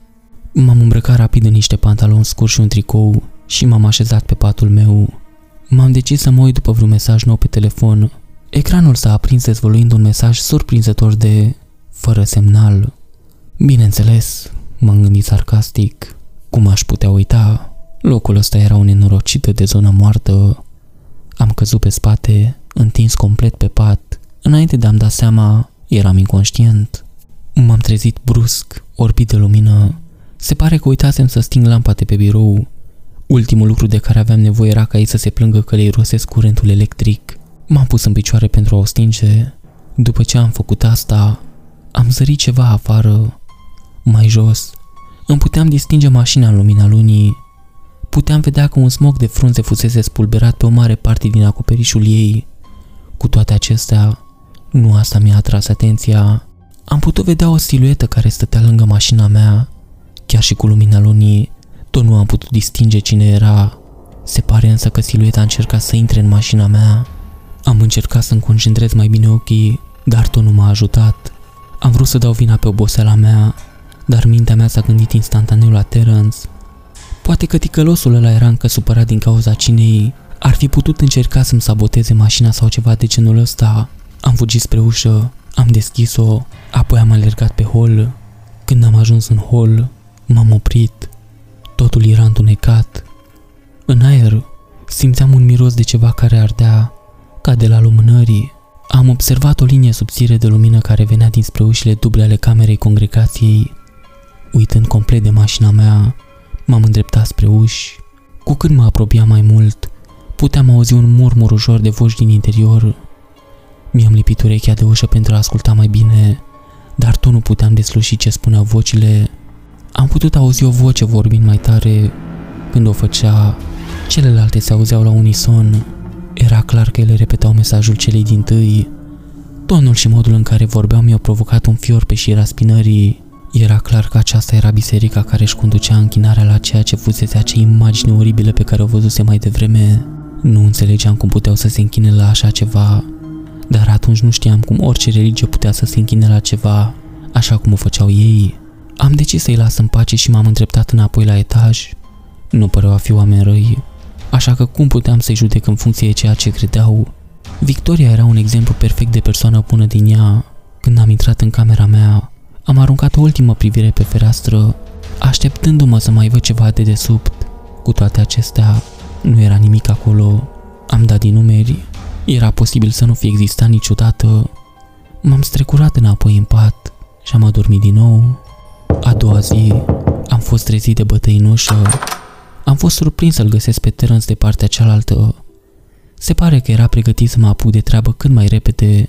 Când mi-am verificat telefonul, am citit șase și treizeci dimineața. A fost o adevărată mișcare de nemernic din partea lui. Nici măcar nu mă trezeam atât de devreme pentru slujba mea de acasă. Cu reticență, mi-am mușcat limba și am spus că voi fi gata în zece minute. După ce m-am pregătit, m-a condus în camera în care mi așezase tot echipamentul.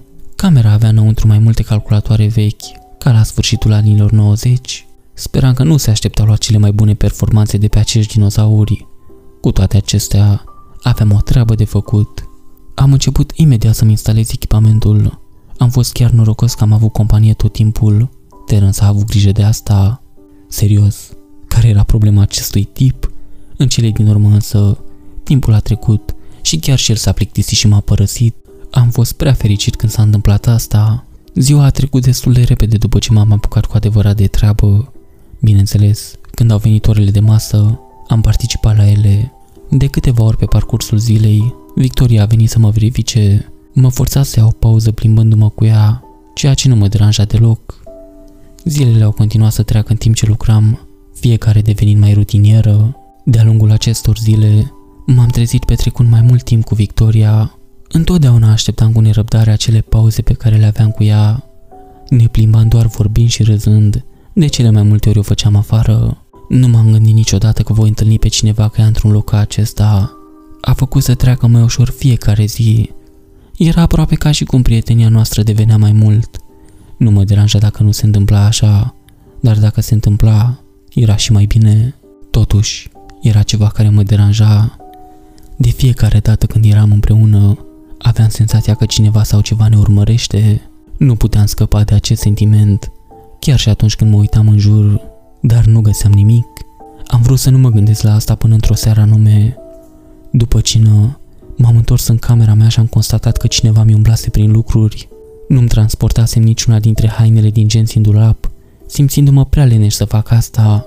Una din gențile mele avea o curea velcro care însoțea fermoarul pentru întărire. Știam că întotdeauna țineam velcroul fixat. Eram destul de obsesiv-compulsiv în privința asta. Cu toate acestea, velcroul era în mod clar desfăcut și atârna liber. Primul gând care mi-a trecut prin minte a fost că a fost opera lui Terence, dar nu aveam nicio dovadă. Era posibil că eu să fi căutat pe cineva pe care să dau vina. Nu am confirmat niciodată cine a fost lângă mașina mea, dacă într-adevăr a fost cineva, așa că nu puteam dovedi dacă fusese Terence. M-am hotărât să mă uit prin geantă ca să mă asigur că nu lipsea nimic. Am trecut prin ea și am constatat că totul părea să fie acolo. Puteam spune că lucrurile mele fusese rămutate puțin, dar în afară de asta, nimic. În mod clar, orice ar fi căutat vinovatul, nu a găsit. Nu pot să mint, eram supărat că cineva mi umblase prin lucruri. Chiar a fost mâna lui Terence? Chiar avea ceva împotriva lui atât de mult încât să facă toate astea? Poate că ar trebui să-l confrunt, m-am gândit. Um, nu, ultimul lucru pe care voiam să-l fac era să încep să acuz oamenii, ceea ce nu dădea niciodată bine. M-am hotărât să las lucrurile să treacă, doar de data asta. Mi-am pus pantalonii scurți și m-am prăbușit în pat. Când am făcut acest lucru, am simțit cum capul meu se lovește de ceva tare. Am pipăit în jurul pernei și, în loc de pufoșenia obișnuită, am simțit o textură tare. Cineva îndesase ceva. Am băgat mâna înăuntru și am scos obiectul. Era o carte groasă, veche și din piele. Am apropiat-o de lampa de pe birou pentru a o vedea mai bine. Coperta părea cusută de mână. În lumină, am putut vedea un simbol gravat în aur. Era același pe care îl văzusem peste tot. Mâinile au început să-mi tremure la vederea acestuia. Cum a ajuns cartea acolo? Cine a pus acolo și de ce? Eram ezitant, dar am deschis-o încet. Emana un miros ciudat, mirosind a frunze umede și a scoarță vechi de copac. Paginile erau vechi și destul de fragile. Erau pline de texte scrise cu cerneală neagră. Nu puteam să înțeleg cuvintele. Erau scrise într-o limbă ciudată. Nici măcar nu arăta ca o limbă care ar fi trebuit să existe. Am continuat totuși să întorc paginile, văzând cum textul le inunda pe fiecare dintre ele. După câteva pagini, am dat peste o poză. Era desenată de mână, cu detalii limitate. Desenul înfățișa ceea ce părea a fi o stea. În jurul stelei se aflau mai multe figuri care păreau a fi oameni, una dintre ele părând puțin mai mare decât celelalte. Am întors pagina pentru a găsi mai mult text. Am continuat să întorc până când, în cele din urmă, am dat peste o altă imagine. Aceasta arăta una dintre figurile cu aspect uman, stând pe ceea ce părea a fi un piedestal. Celelalte ființe asemănătoare oamenilor stăteau în jurul celui principal. Din nou, am răsfoit până când am dat peste următoarea imagine.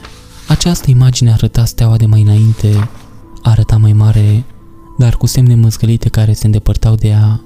Ființele asemănătoare oamenilor păreau să se ghemuiască de frică îngenunchind în fața stelei, chiar și acelei mari de mai înainte. Imaginea de după înfățișa ființele asemănătoare oamenilor căzând de pe cer, cu fețele trase de frică. Cea la care m-am întors după le-a arătat desenate într-un loc întunecat, cu fețele contorsionate de disperare. Apoi a arătat că figurile asemănătoare oamenilor încep să se transforme în creaturi hidoase și deforme. Aveau dinți și coarne care le ieșeau din diferite părți ale corpului. Cea mai mare arăta chiar mai rău decât celelalte, cu ochii desenați cu furie și cu scânteie și din gura plină de colți. În ciuda faptului că păreau a fi desenele unui elev de clasa a opta, imaginile erau cu adevărat tulburătoare. Ceva la ele făcea să mi se ridice părul de pe gât. Am vrut să mă opresc, dar mâinile mele continuau să întoarcă paginile în ciuda dorințelor minții mele. Următoarea arăta una dintre ființele hidoase rătăcite de celelalte. Era mai mică în comparație cu ele. În următoarea, creatura a dat peste un om.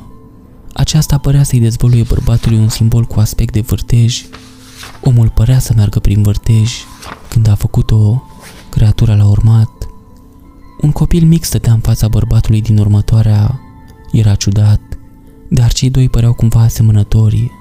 Creatura părea să posede corpul copilului, iar când a făcut-o, bărbatul a căzut la pământ, probabil mort. Acum, în corpul copilului, copilul a crescut. Pe măsură ce a făcut acest lucru, a arătat creatura părăsind corpul bărbatului, înfățișându-l sub pământ, probabil dormind. Bărbatul a fost văzut înconjurat de mai mulți oameni, cărora li s-au alăturat și alții. În cele din urmă, la fel ca înainte, a arătat creatura trezindu-se lângă om, arătându-i un alt vârtej. Din nou, bărbatul a trecut prin acesta, creatura urmându-l, apărând în fața unui copil. Încă o dată, creatura a posedat copilul, iar omul a murit. Imaginile s-au repetat.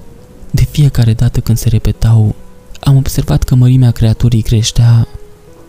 În cele din urmă, am sărit mai departe în carte pentru a vedea unde duceau. Imaginile au dezvăluit ceva diferit de această dată. Acum îl arătau pe bărbat cu o femeie, creatura stând în spatele ei. Când am răsfoit unde urma să apară următoarea imagine, am găsit pagina sa lipită strâns de alta. Am încercat să le despart, dar a început să se formeze o ruptură care amenința să se strice ambele pagini cu totul. Am decis să trec peste ea și să trec la următoarea imagine. Mi-a picat inima când am văzut-o. De data aceasta, imaginea o arăta pe femeia însărcinată printre grupul de oameni de mai înainte. Imaginile au trecut mai târziu să arate femeia în travaliu care dădea naștere. Bărbatul părea să fie adus copilul pe lume. Cu toate acestea, Nu părea a fi un copil obișnuit. Era descris ca având ochii mari și negri, cu dinți lungi. Coarnele ieșeau în mai multe direcții ale copilului, cu picioarele și brațele disproporționate între ele. Bărbatul ținea copilul în aer, aproape ca și cum l-ar fi glorificat. În acel moment, nu am mai rezistat și am trândit cartea. Am aruncat-o în cealaltă parte a camerei. Îmi simțeam inima bătându-mi în piept, brațele și fața transpirate.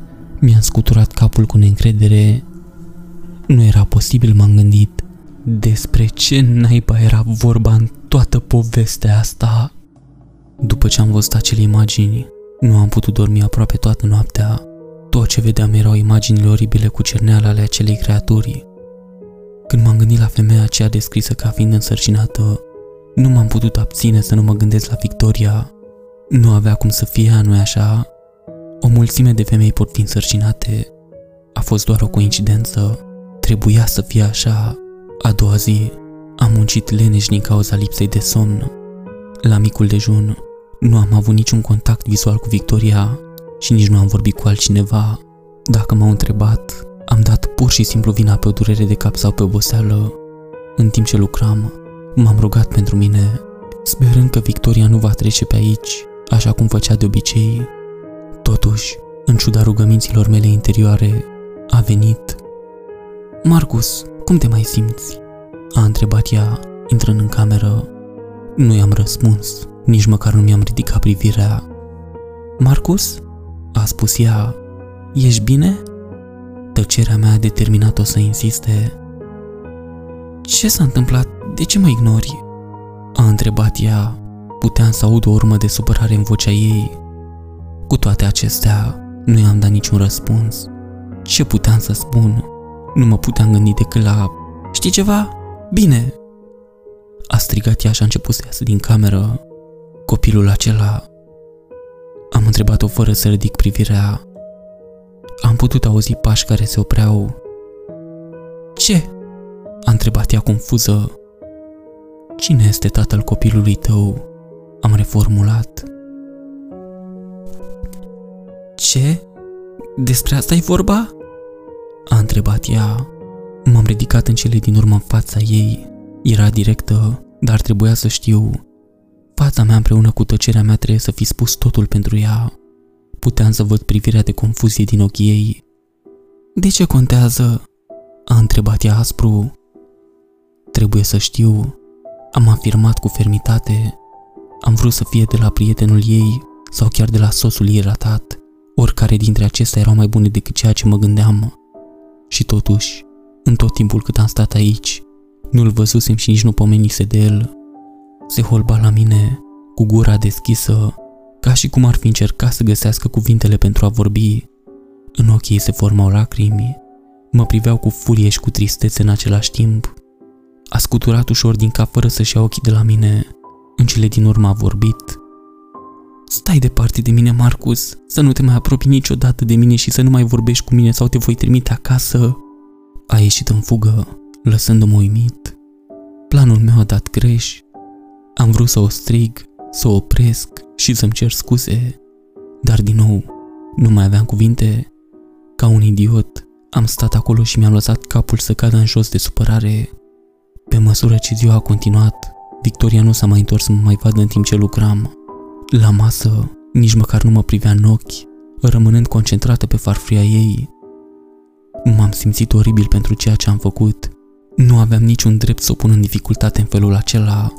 M-am blestemat pe mine însămi. După cină, am încercat să vorbesc cu ea în timp ce pleca în camera ei.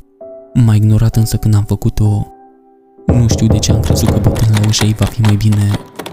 Tot ce am primit la deschiderea ei a fost să mi se trântească imediat în nas. Am suspinat, simțind cu adevărat un regret total și m-am îndreptat spre camera mea.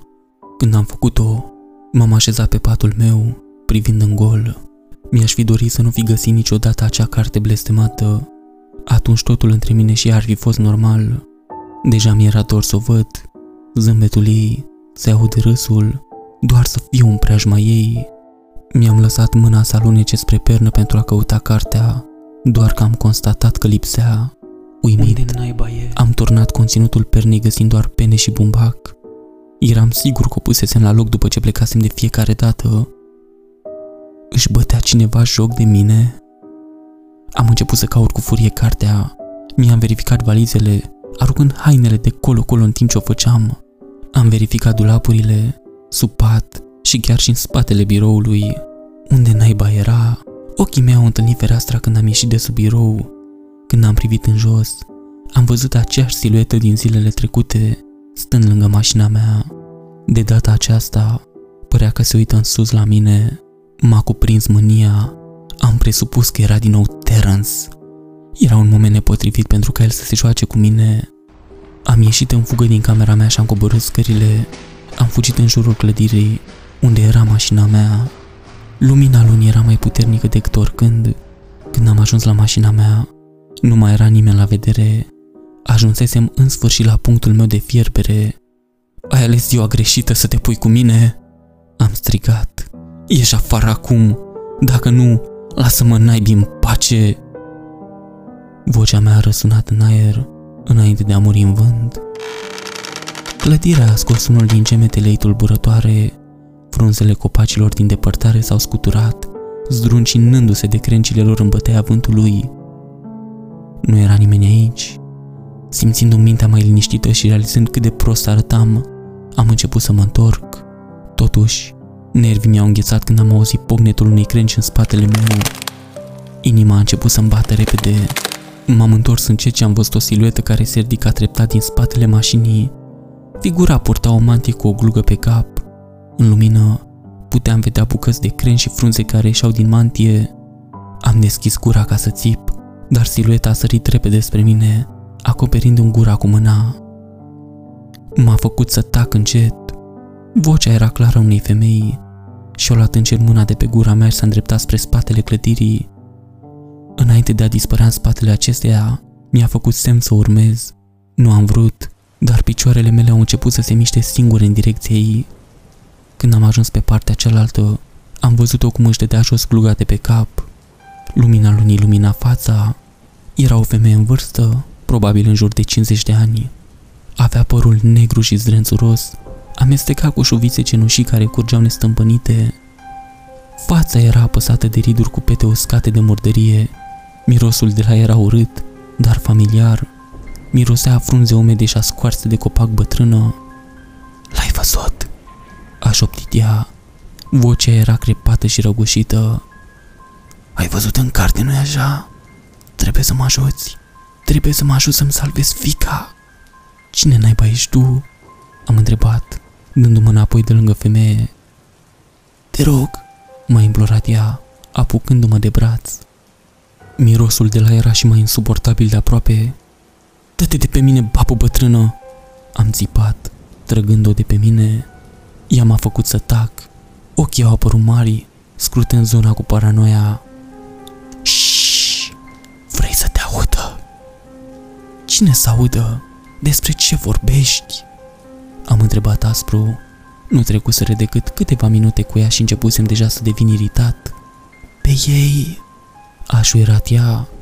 Puteam să-i văd albul ochilor strălucind în lumina lunii la încercarea ei slabă de a mă speria. Am scuturat din cap fără să mă mișc. "Nu am timp pentru asta. Sunt foarte obosit și trebuie să mă trezesc de vreme. Sincer, nu-mi pasă ce faci aici, dar stai dracu departe de mașina mea. Nu vreau să te mai prind lângă ea, altfel te voi denunța." "Nu, te rog, nu!" a implorat ea, gata să se apuce din nou de mine. Cu toate acestea, am reușit să evit mâinile ei scribulite de data aceasta. "Bine," am ripostat eu, "doar să nu mă mai atingi din nou. Plec acum." În timp ce mă întorceam să plec, am putut vedea cum capul femeii se îmbujora la pământ. În mod normal, aceasta ar fi fost partea în care mi-ar fi părut rău, dar în acest moment nu-mi păsa. Eram prea obosit, cu mintea copleșită de evenimentele care se petrecuseră de-a lungul zilei. În plus, era clar că era nebună. Posibil să fie o persoană fără adăpost, sau poate unul dintre acei oameni care trăiau din pământ. Am început să mă îndepărtez când am realizat. M-am gândit la ceea ce spusese mai devreme. M-am uitat înapoi ca să o văd încă privind pământul, părând aproape în transă. Am fost reticent să mă întorc, dar trebuia să știu ce ai vrut să spui cu fiica ta și de unde ai știut despre carte?" am întrebat, apropiindu-mă de ea. Fără să-și ridice privirea, mi-a spus: "Fiica mea, am nevoie de ajutorul tău pentru a o salva." "Fiica ta? Cine este fiica ta?" "Știi deja de ea, de ce mă întrebi pe mine?" a răspuns, ridicând privirea spre mine. Ochii îi transmiteau o privire solemnă. "Trebuie să o aud de la tine," am spus. Eram sigur că știam răspunsul, așa cum am menționat, dar ceva în mine dorea să aud acele cuvinte venind de la ea. Voiam să fiu absolut sigur. "Spune-i numele." "Este Victoria, bineînțeles," a spus ea încet. Am clătinat din cap cu neîncredere. "Dar cum? Ești mama ei? Dar ar trebui să fii... Mi-a spus că ai murit când era doar un copil." "Asta ți-a spus?" a luat-o în derâdere. "Ar fi ca și cum Gary ar spune o asemenea minciună." "Ce?" "Da," a spus ea rigidă. "A luat-o de lângă mine. Când nu am vrut să mă supun religiei lui, m-a alungat." Nu putea fi posibil așa ceva. Mama Victoria era moartă, nu-i așa? Dar de unde să știu eu altceva? Am observat că, atunci când am ascultat cu atenție, îi puteam auzi accentul ascuns în spatele vocii răgușite. "Stai, acest bărbat despre care vorbești," am început eu, "nu putea fi vorba de aceeași persoană." "Te referi la reverend?" Nu mi-a răspuns imediat. În schimb, ochii au rătăcit în copacii de dincolo, dar în cele din urmă a dat ușor din cap. Am suspinat. "Uite, ai spus să o așteptăm pe fiica ta și că reverendul a luat-o. De ce nu v-ați dus la poliție sau ceva de genul ăsta?" A chicotit ușor în sinea ei, întorcându-și ochii la ei mei. "Tu nu-i cunoști pe acești oameni?" "Nu știu nimic, pentru că nu-mi spui totul," am replicat aspru. Nerăbdarea mea se ridicase la enervare. "Tot ce trebuie să știi este că oamenii pe care îi crezi că-i cunoști sunt niște mincinoși. Reverendul este cel mai rău dintre ei. Ei au nevoie de fiica mea. Au făcut o parte din ritualul lor revoltător. N-ar fi trebuit să o aduc aici. Eram atât de slabă la minte atunci, la naiba cu ei." A scuipat ea cu amărăciune. "Nu știam ce să fac, dar apoi, apoi te-am văzut sosind. La început nu știam ce să cred despre tine.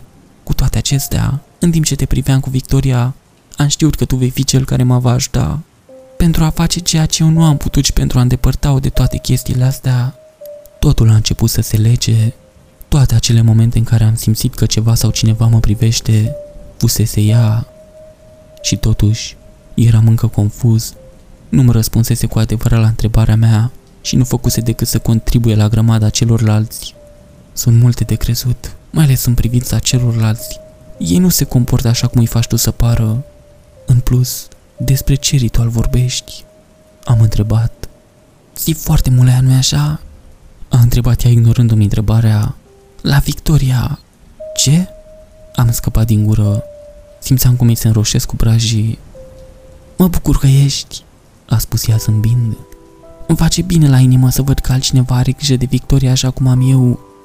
Acesta este motivul pentru care am știut că mă vei ajuta, dar a trebuit să-ți arăt mai întâi din ceea ce plănuia să facă și ceea ce au făcut deja. Am lăsat cartea aceea în camera ta ca dovadă, ai văzut-o, așa că acum știi și tu." Am fost din nou dat pe spate. Nu-mi venea să cred că și ea se afla în spatele plasării cărții. "Stai puțin, nici măcar nu știu ce am văzut în acea carte, nici măcar nu am putut să citesc cuvintele." "N-ai nevoie de cuvinte, ai văzut imaginile, nu-i așa?" a ripostat ea. "Ceea ce ai văzut a fost făcut." Nu știam ce să cred. Imaginile de pe acele pagini erau într-adevăr îngrozitoare. Voiam să cred, dar o altă parte nu voia să accepte. "Vrei să spui că ceea ce crește în Victoria este..."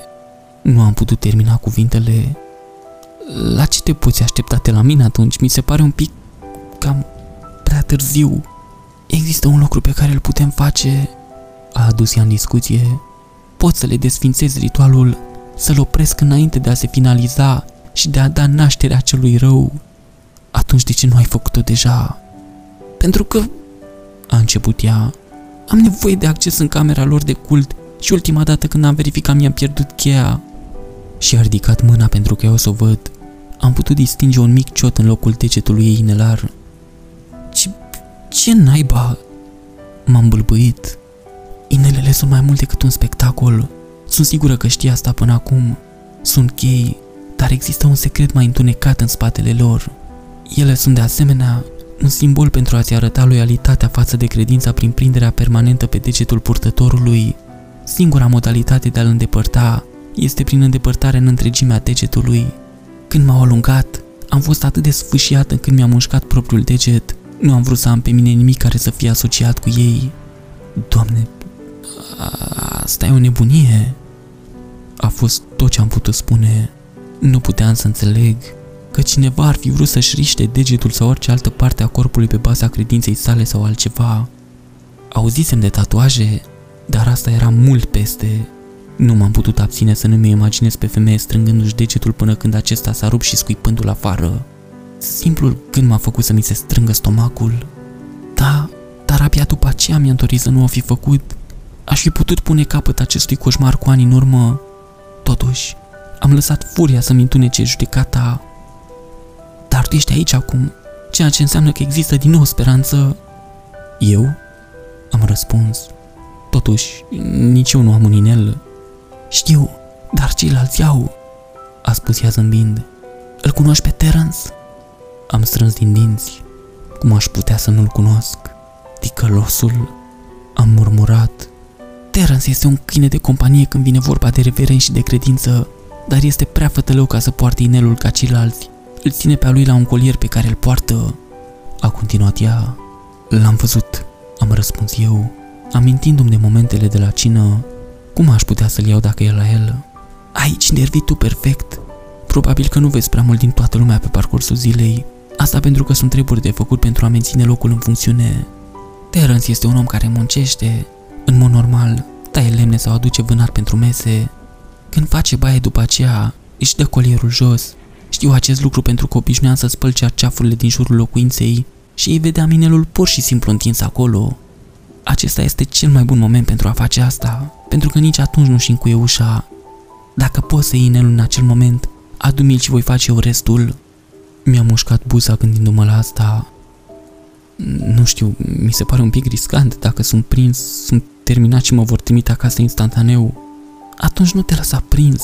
Tu ești singurul care poate să se plimbe ușor. Dacă aș putea să o fac, aș face eu, dar m-ar vedea de la prima vedere.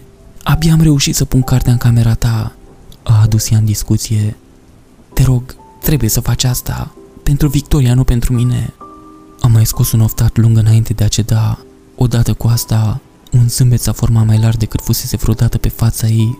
Puteam să văd numeroasele rânduri strâmbe ale dinților ei negri și galbeni.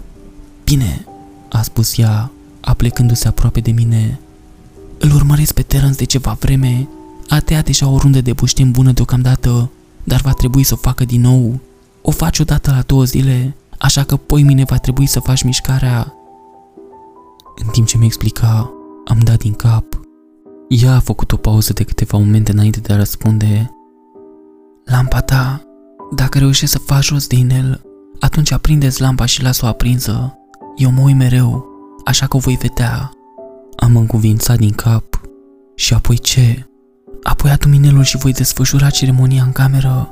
În acel moment vreau să o scos pe Victorie de aici. Stai, dar tu? Am întrebat. Eu voi fi bine, am supraviețuit atât de mult timp, așa că nu-ți face griji pentru mine, a răspuns ea. Ar trebui să pleci acum, nu vrem ca cineva să afle de tine aici. Da, sigur, am fost de acord, întorcându-mă să plec. Mai este un lucru pe care vreau să-l faci, a spus bătrâna. Ce anume? Am întrebat. Vreau să-mi promiți că nu-i vei spune niciodată Victoriei despre această întâlnire. Ea nu trebuie să știe niciodată că m-ai văzut. Ce? Am spus nedumerit. Dar Victoria ar fi încântată să știe că ești în viață. Știu că ar fi, de aceea nu poate ști că sunt, altfel nu va mai vrea să plece. Acum, poți face asta pentru mine? I-am auzit vocea tremurândă. Ochii au devenit lucioși în lumina lunii. Am înghizit în sec și am dat din cap. Ea mi-a răspuns cu un semn de recunoștință și s-a estompat până când nu am mai putut să o văd printre umbre. Am tremurat puțin. Răcoarea vântului ajunsese în sfârșit la mine, așa că am fugit repede înăuntru și m-am întors în camera mea. A doua zi am început ziua de vreme, ca de obicei, pentru munca mea. Pe tot parcursul ei m-am gândit la plan. Indiferent de cum mă simțeam, știam că trebuie să fac să funcționeze. Știam de asemenea că trebuia să blochez progresul general al muncii mele, așa că am avut grijă să-l informez pe Terence că voi avea nevoie de câteva zile în plus pentru a o finaliza. Șeful meu nu a răspuns când am sunat, așa că am lăsat mesajul. Am inventat o scuză de doi bani despre faptul că aveam nevoie de mai mult timp pentru a configura și a mă asigura că sistemul funcționează corect. După prânz, m-am îndreptat spre camera mea pentru a trage un pui de somn. În mod normal, aș fi petrecut acest timp cu Victoria. Când am descuiat ușa, am auzit un mormăit. Zgomotul a fost subtil la început și părea să vină din capătul holului. M-am oprit pentru o clipă, desigur, nesigur, dacă într-adevăr auzisem ceva. Eram gata să nu mă gândesc, până când l-am auzit din nou, dar puțin mai tare. Curios, m-am îndreptat spre hol, ascultând în timp ce o făceam. M-am oprit la ușa de la care presupun că venea și mi-am apăsat urechea pe ea. L-am auzit din nou, mi-am îndepărtat urechea. Aceasta era ușa Victoriei. Ezitant, am bătut ușor în ea. Hei, te simți bine acolo?" am întrebat. Nu am primit niciun răspuns. Victoria? Sunt eu, Marcus." Auzeam o respirație rapidă dinăuntru care părea că aproape e o hiperventilație. Nu suna bine. Frenetic, am bătut la ușă cu ceva mai multă forță. Victoria, ești bine? Ce se întâmplă acolo?" am întrebat urgent. Poți să mă las să intru, te rog?" Pleacă!" am auzit-o spunând între gâfâieli. Am oftat, apăsând ușor capul de ușă. Uite, înțeleg că nu vrei să vorbești cu mine," am început. Și nu te învinovățesc. Nu aveam dreptul să... Am fost nesimțit acolo și nu trebuia să mă bag așa cum am făcut-o. De fapt, nu-mi păsa de copil sau de cine este tatăl. Nu mi-a păsat niciodată, am vrut doar să știi că eu... Cuvintele m-au dezamăgit din nou. Le puteam vedea în minte, dar nu le puteam scoate afară. Îmi pare rău. Am forțat nota.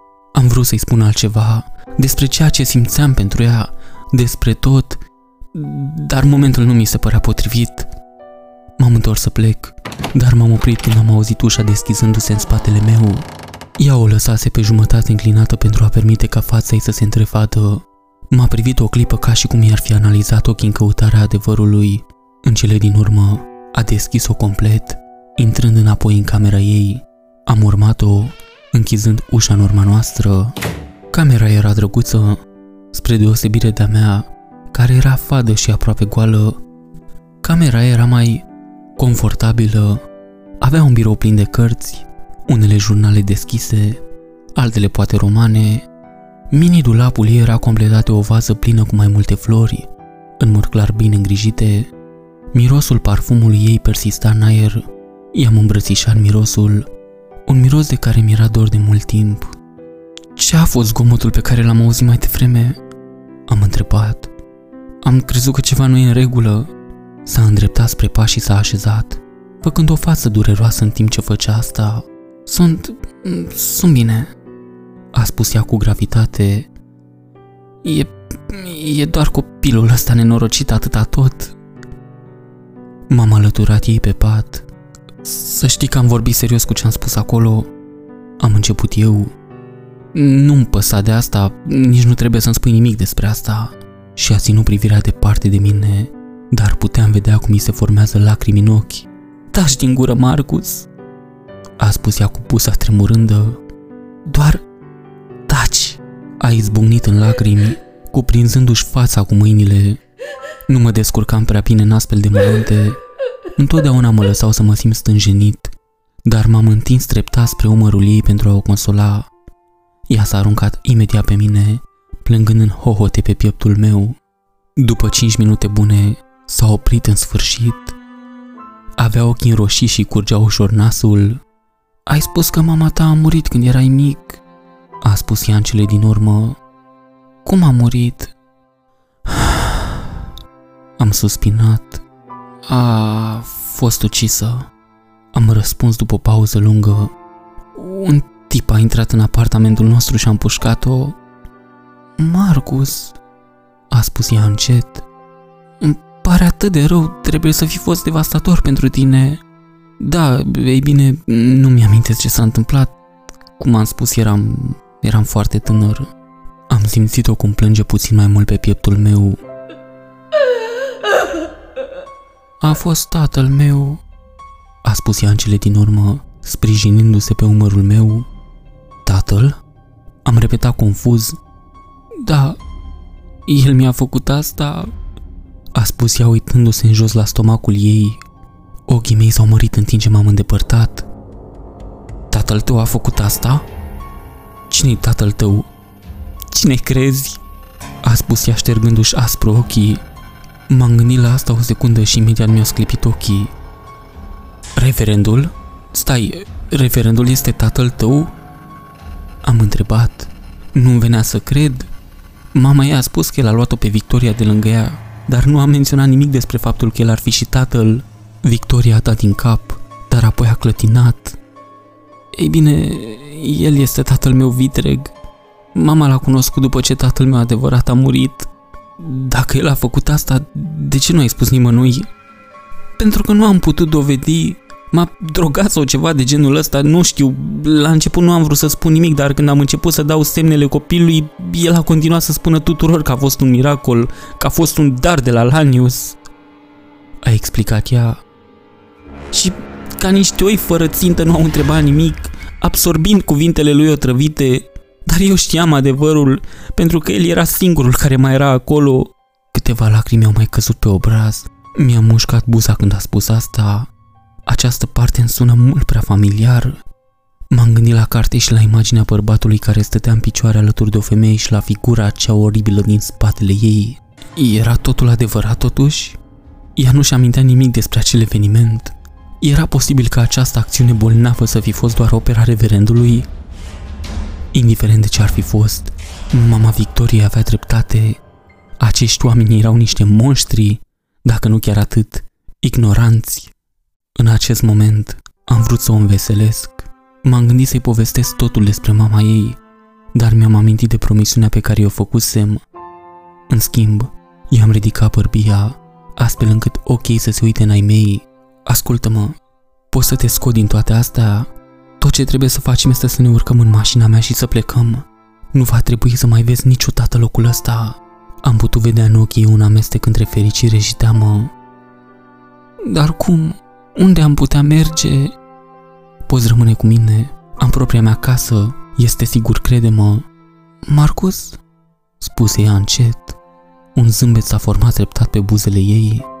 Da, hai să o facem, a spus ea, dându-mi o îmbrățișare strânsă. Ar trebui să plecăm chiar din seara asta. În seara asta? Am repetat. Da, după cină. Dacă o facem mai devreme, vor deveni suspicioși. Întotdeauna își țin predicile seara târziu, ceea ce ne lasă suficient timp. Putem pleca atunci. Am privit în altă parte, încercând să găsesc o modalitate de a-mi transmite gândurile. Nu voiam să dezvălui planul sau pe mama ei. Ce s-a întâmplat, Marcus? Um, ce zici de mâine seară? Am sugerat. Mâine? De ce mâine? De ce trebuie să mai stăm aici încă o zi? Hai să plecăm din seara asta. Nu, trebuie să fie mâine seară. Am ripostat rapid, fără să mă gândesc. Marcus, nu înțeleg. E ceva ce nu-mi spui? Mi-am pus mâinile pe umerii ei, privind-o ferm în ochi. Uite, trebuie să ai încredere în mine. Am un plan cu un prieten. Suntem dispuși să te ajutăm, dar trebuie să fie mâine, ok? Ochii erau plini de atâta confuzie. Știam că eram setat de răspunsuri, dar, din fericire, a dat pur și simplu din cap. Bine, am încredere în tine. Pentru o secundă am început să ne aplecăm pentru un sărut, când am fost amândoi surprinși de o bătaie bruscă în ușă.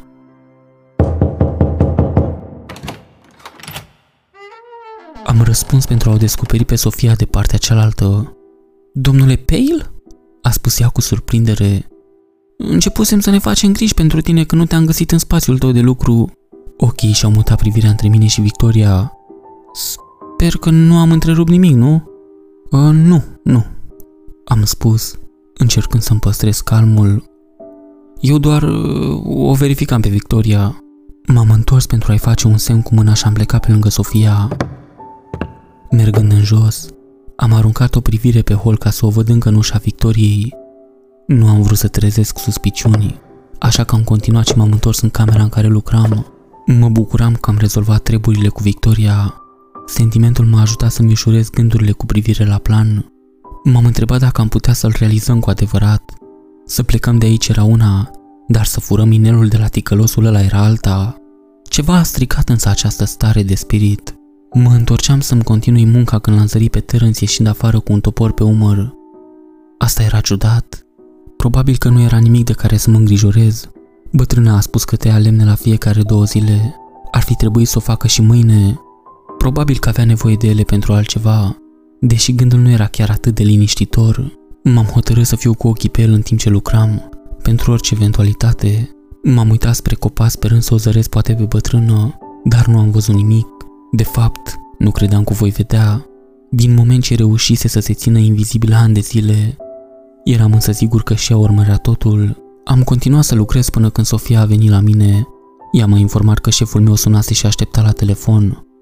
Grosav, sincronizarea perfectă ca întotdeauna, m-am gândit eu morocănos. Ce voia oricum? Ea m-a condus înapoi la telefon, unde l-am găsit așezat pe cârlig într-o parte. Se pare că urmărea mesajul pe care l-am lăsat și voia să se asigure că fac progrese. I-am spus că voi avea totul gata în curând, sperând să închei rapid convorbirea telefonică. Am observat mica fereastră din cameră și am tras cu ochiul pe ea, întinsând linia telefonică în timp ce o făceam. Am privit afară și, spre groaza mea, l-am văzut pe Terence întorcându-se. Cămașa era complet îmbibată în sudoare, în timp ce împingea o roabă plină de bușteni. După ce a aruncat buștenii, s-a îndreptat spre față.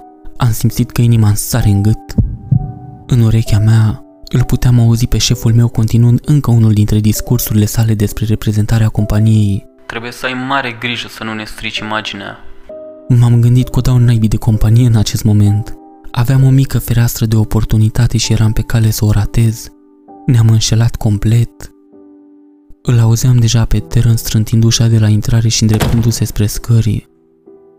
M-am gândit rapid la o modalitate prin care șeful meu să-mi permită să închid, mințind că unul dintre clienți îmi ceruse ajutorul. Odată terminat, am ieșit în fugă din cameră, aproape lovindu-mă de Margaret pe drum. Doamne, eu aleș ca un prinden de foc!" a exclamat ea. Mi-a cerut scuze frenetic, cu ochii privind pe holul din spatele ei. E totul în regulă, dragă?" a întrebat ea cu privire nedumerită. Da," am mințit. Am nevoie doar să merg la baie foarte rapid." Oh, n-ar trebui să te rețin," a răspuns ea, ducându-și o mână la gură. I-am mulțumit și am alergat spre scări, oprindu-mă imediat înainte de a ajunge sus. Am aruncat o privire precaută pe hol. Nu era nimeni la vedere. Unde se afla Terence? Era încă în camera lui sau intrase deja în baie? M-am strecurat încet pe ultimele trepte rămase, făcându-mi în cele din urmă loc pe hol. Auzeam pe fundal sunetul apei curgând. Da, era la duș, dar pentru cât timp? Știind că nu aveam prea mult timp la dispoziție, mi-am accelerat pasul până când am ajuns la ușa lui. Am deschis-o repede, închizând-o în urma mea. În mod surprinzător, camera lui semăna mult cu a mea. Nu era mare lucru în ea. Era insipidă și aproape goală. Tot ce avea, cum ar fi cărțile, erau frumos organizate la locul lor. Am început să mă mai uit în jur, asigurându-mă că am pus la loc tot ce am mutat. Îmi simțeam inima bătând cu putere în piept. Fiecare sunet pe care l-auzeam, fie era un scârțit sau un pocnet, îl asociam cu faptul că era Terence. Simțeam că simțurile mele s-au amplificat. M-am trezit uitându-mă constant spre ușă, paranoic, gândindu-mă că ar putea da puza în orice moment. M-am uitat prin dulapul lui și în jurul bibliotecii, dar nu am găsit nimic. Am început să cercetez biroul, trăgând de sertare pentru a vedea înăuntru. Când am deschis ultimul sertar, am încremenit. Înăuntru am putut distinge un obiect familiar, un pistol. Era un revolver, nu știam detaliile, dar avea o țeavă foarte lungă. Puteam vedea praful care se formase pe el. Era clar că nu fusese atins de ceva vreme. Am închis sertarul și am continuat să caut în jur. În cele din urmă, nu mi-a venit să cred. Inelul nu era aici. Cum se putea așa ceva? Am vrut să verific din nou totul, dar un sentiment interior m-a îndemnat să plec. L-am ascultat și am ieșit din cameră. Închizând ușor ușa în urma mea, am început să mă întorc în camera mea până când am auzit o voce strigând: "Hei!" Aproape că am țipat complet îngrozit din cauza șocului. M-am întors să văd un Terence pe jumătate îmbrăcat, picurând pe hol. Un prosop era înfășurat în jurul taliei lui, absorbind puțină apă care se scurgea de pe trupul lui ud. Hainele lui transpirate erau puse într-o mână, în timp ce cealaltă îi ținea pantofii. "Ce faci aici jos?" a întrebat el cu severitate. Inima îmi bătea acum în piept de parcă ar fi vrut să izbucnească. "Aveam nevoie doar să merg la baie." Am mințit. Nu mi-am dat seama că era cineva în ea până când nu am ajuns în capătul holului. Terence s-a holbat tare la mine ca și cum ar fi încercat să mă înțeleagă, dar în cele din urmă a făcut un gest spre baie cu capul. "Ei bine, acum e liberă," a spus el. I-am mulțumit și am trecut pe lângă el. Am împins ușa micuței băi și imediat mi s-au aprins ochii. Acolo, așezat pe chiuvetă, era colierul cu inelul atașat. Îl avusese la el tot timpul. Eram pe punctul de a mă apuca de el până când am auzit pe cineva în spatele meu. "Ah, iată blestematul ăla unde era," a spus Terence, trecând pe lângă mine și apucându-l. "Acum baia e doar a ta," a spus el și a plecat. Nu-mi venea să cred. Planul eșuase. Îmi venea să dau cu pumnul în perete sau ceva de genul ăsta, chiar să țip cu voce tare. Cu toate acestea, când m-am gândit cu adevărat, nu aveam nicio șansă să scap liber. Chiar dacă l-ar fi lăsat în camera lui și ar fi dat seama imediat, nu ar fi fost destul timp să-i spun bătrânii și să plec cu Victoria, mai ales că trebuia să plecăm seara. Am suspinat și am început lunga mea plimbare de înfrângere înapoi. Ce puteam să-i spun bătrânei acum? Nu aveam un plan alternativ. Am continuat, îndreptându-mă spre parter și m-am hotărât să mă întorc la muncă. Poate că m-aș gândi la ceva în timp ce făceam asta. Cina a venit în cele din urmă și tot nu aveam nicio idee despre ce urma să fac. Eram sigur că bătrâna văzuse că lampa mea era încă stinsă pentru a transmite eșecul planului. M-am întrebat dacă nu cumva ar putea veni și ea cu o soluție proprie. "Marcus, cât de departe ești cu lucrarea ta?" a întrebat Margaret, scoțându-mă din gândurile mele. "Am auzit că au existat mici întârzieri." Um, ei bine, ar trebui să am totul funcțional până mâine," am răspuns eu. "Oh, uite un gând îngrozitor. O să ne fie dor să te avem prin preajmă. Ești aproape ca un membru al familiei acum," a spus ea, scoțând un chicor neliniștitor. "De fapt, am vrut să te întreb de ce ai nevoie de acest serviciu oricum. Nu pare că ai avea nevoie cu adevărat de el," am adus în discuție. Dimpotrivă, băiatul meu, a vorbit reverendul, "credința noastră este o rasă rară, dar asta nu înseamnă că nu există și alte suflete inspirate. Vrem să fim capabili să ajungem la toți potențialii adepți. Cu ajutorul tău, putem face asta și putem încărca predicile noastre pentru ca toți să le vadă." "Oh, um, bine," am spus eu slab. Simplul gând că vor închina înregistrări cu ei în timp ce se închină mă făcea să mă simt neliniștit. "În plus, asta te-a adus la noi, Marcus. Să avem un tânăr băiat ca tine a fost cu adevărat o plăcere," a continuat el. Am zâmbit cu sfială și am aruncat o privire spre Victoria. Părea să strâmbe din ochi de durere. "Ești bine, draga mea?" a întrebat Margaret când a văzut și ea. Victoria părea să-și înăbușe durerea. "Da," a răspuns ea. "Cred că am nevoie doar să mă întind pentru seara asta." "Ai nevoie de ajutor?" s-a oferit Sofia. "Nu, voi fi bine. Vă rog, nu trebuie să o faceți griji pentru mine," a spus ea, scuzându-se de la masă. "Am nevoie doar să mă odihnesc." Am putut să o văd cum își strângea stomacul în timp ce făcea asta. Am vrut și eu să părăsesc masa, dar picioarele mele au rămas înghețate, amorțite la comenzile venite din creierul meu. Am stat acolo și am privit cum pleca. Dintr-un motiv oarecare, nu puteam să scap de sentimentul de disconfort. După cină, m-am îndreptat spre camera mea. Pe hol, am aruncat o privire în jos, spre ușa Victoriei. Ce aveam de gând să fac acum? Planul eșuase și mâine era ziua în care am promis că va fi ultima noastră zi aici. Am intrat în camera mea și aproape că am trântit ușa. Simțeam cum lacrimi de furie îmi cresc în ochi. De ce trebuia ca totul să se ducă în aibii? De ce a trebuit ca nenorocitul ăla să strice totul? Și de ce? De ce a trebuit să dau un bar atât de rău?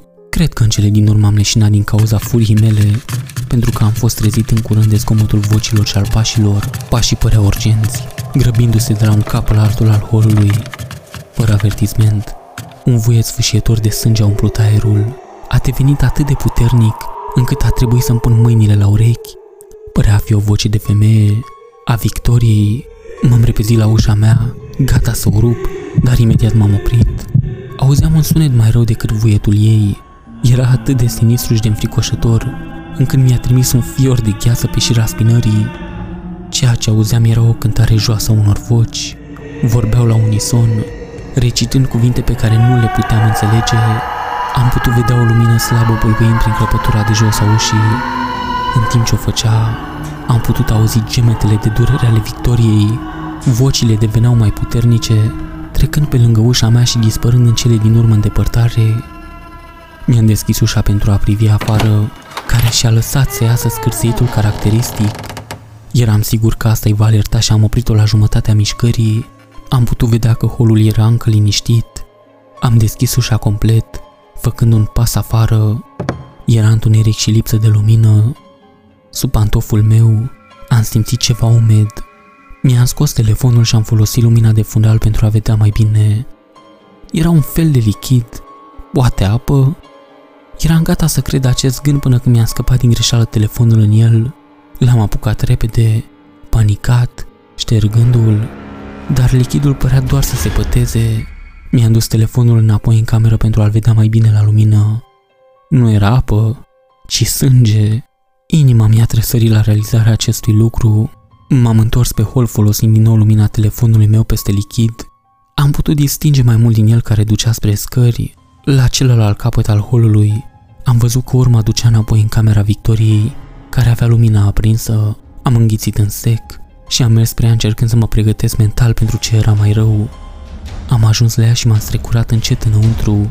Era sânge peste tot. O dâră de sânge se întindea de la ușă până la patul ei. Cearceafurile erau complet înroșite.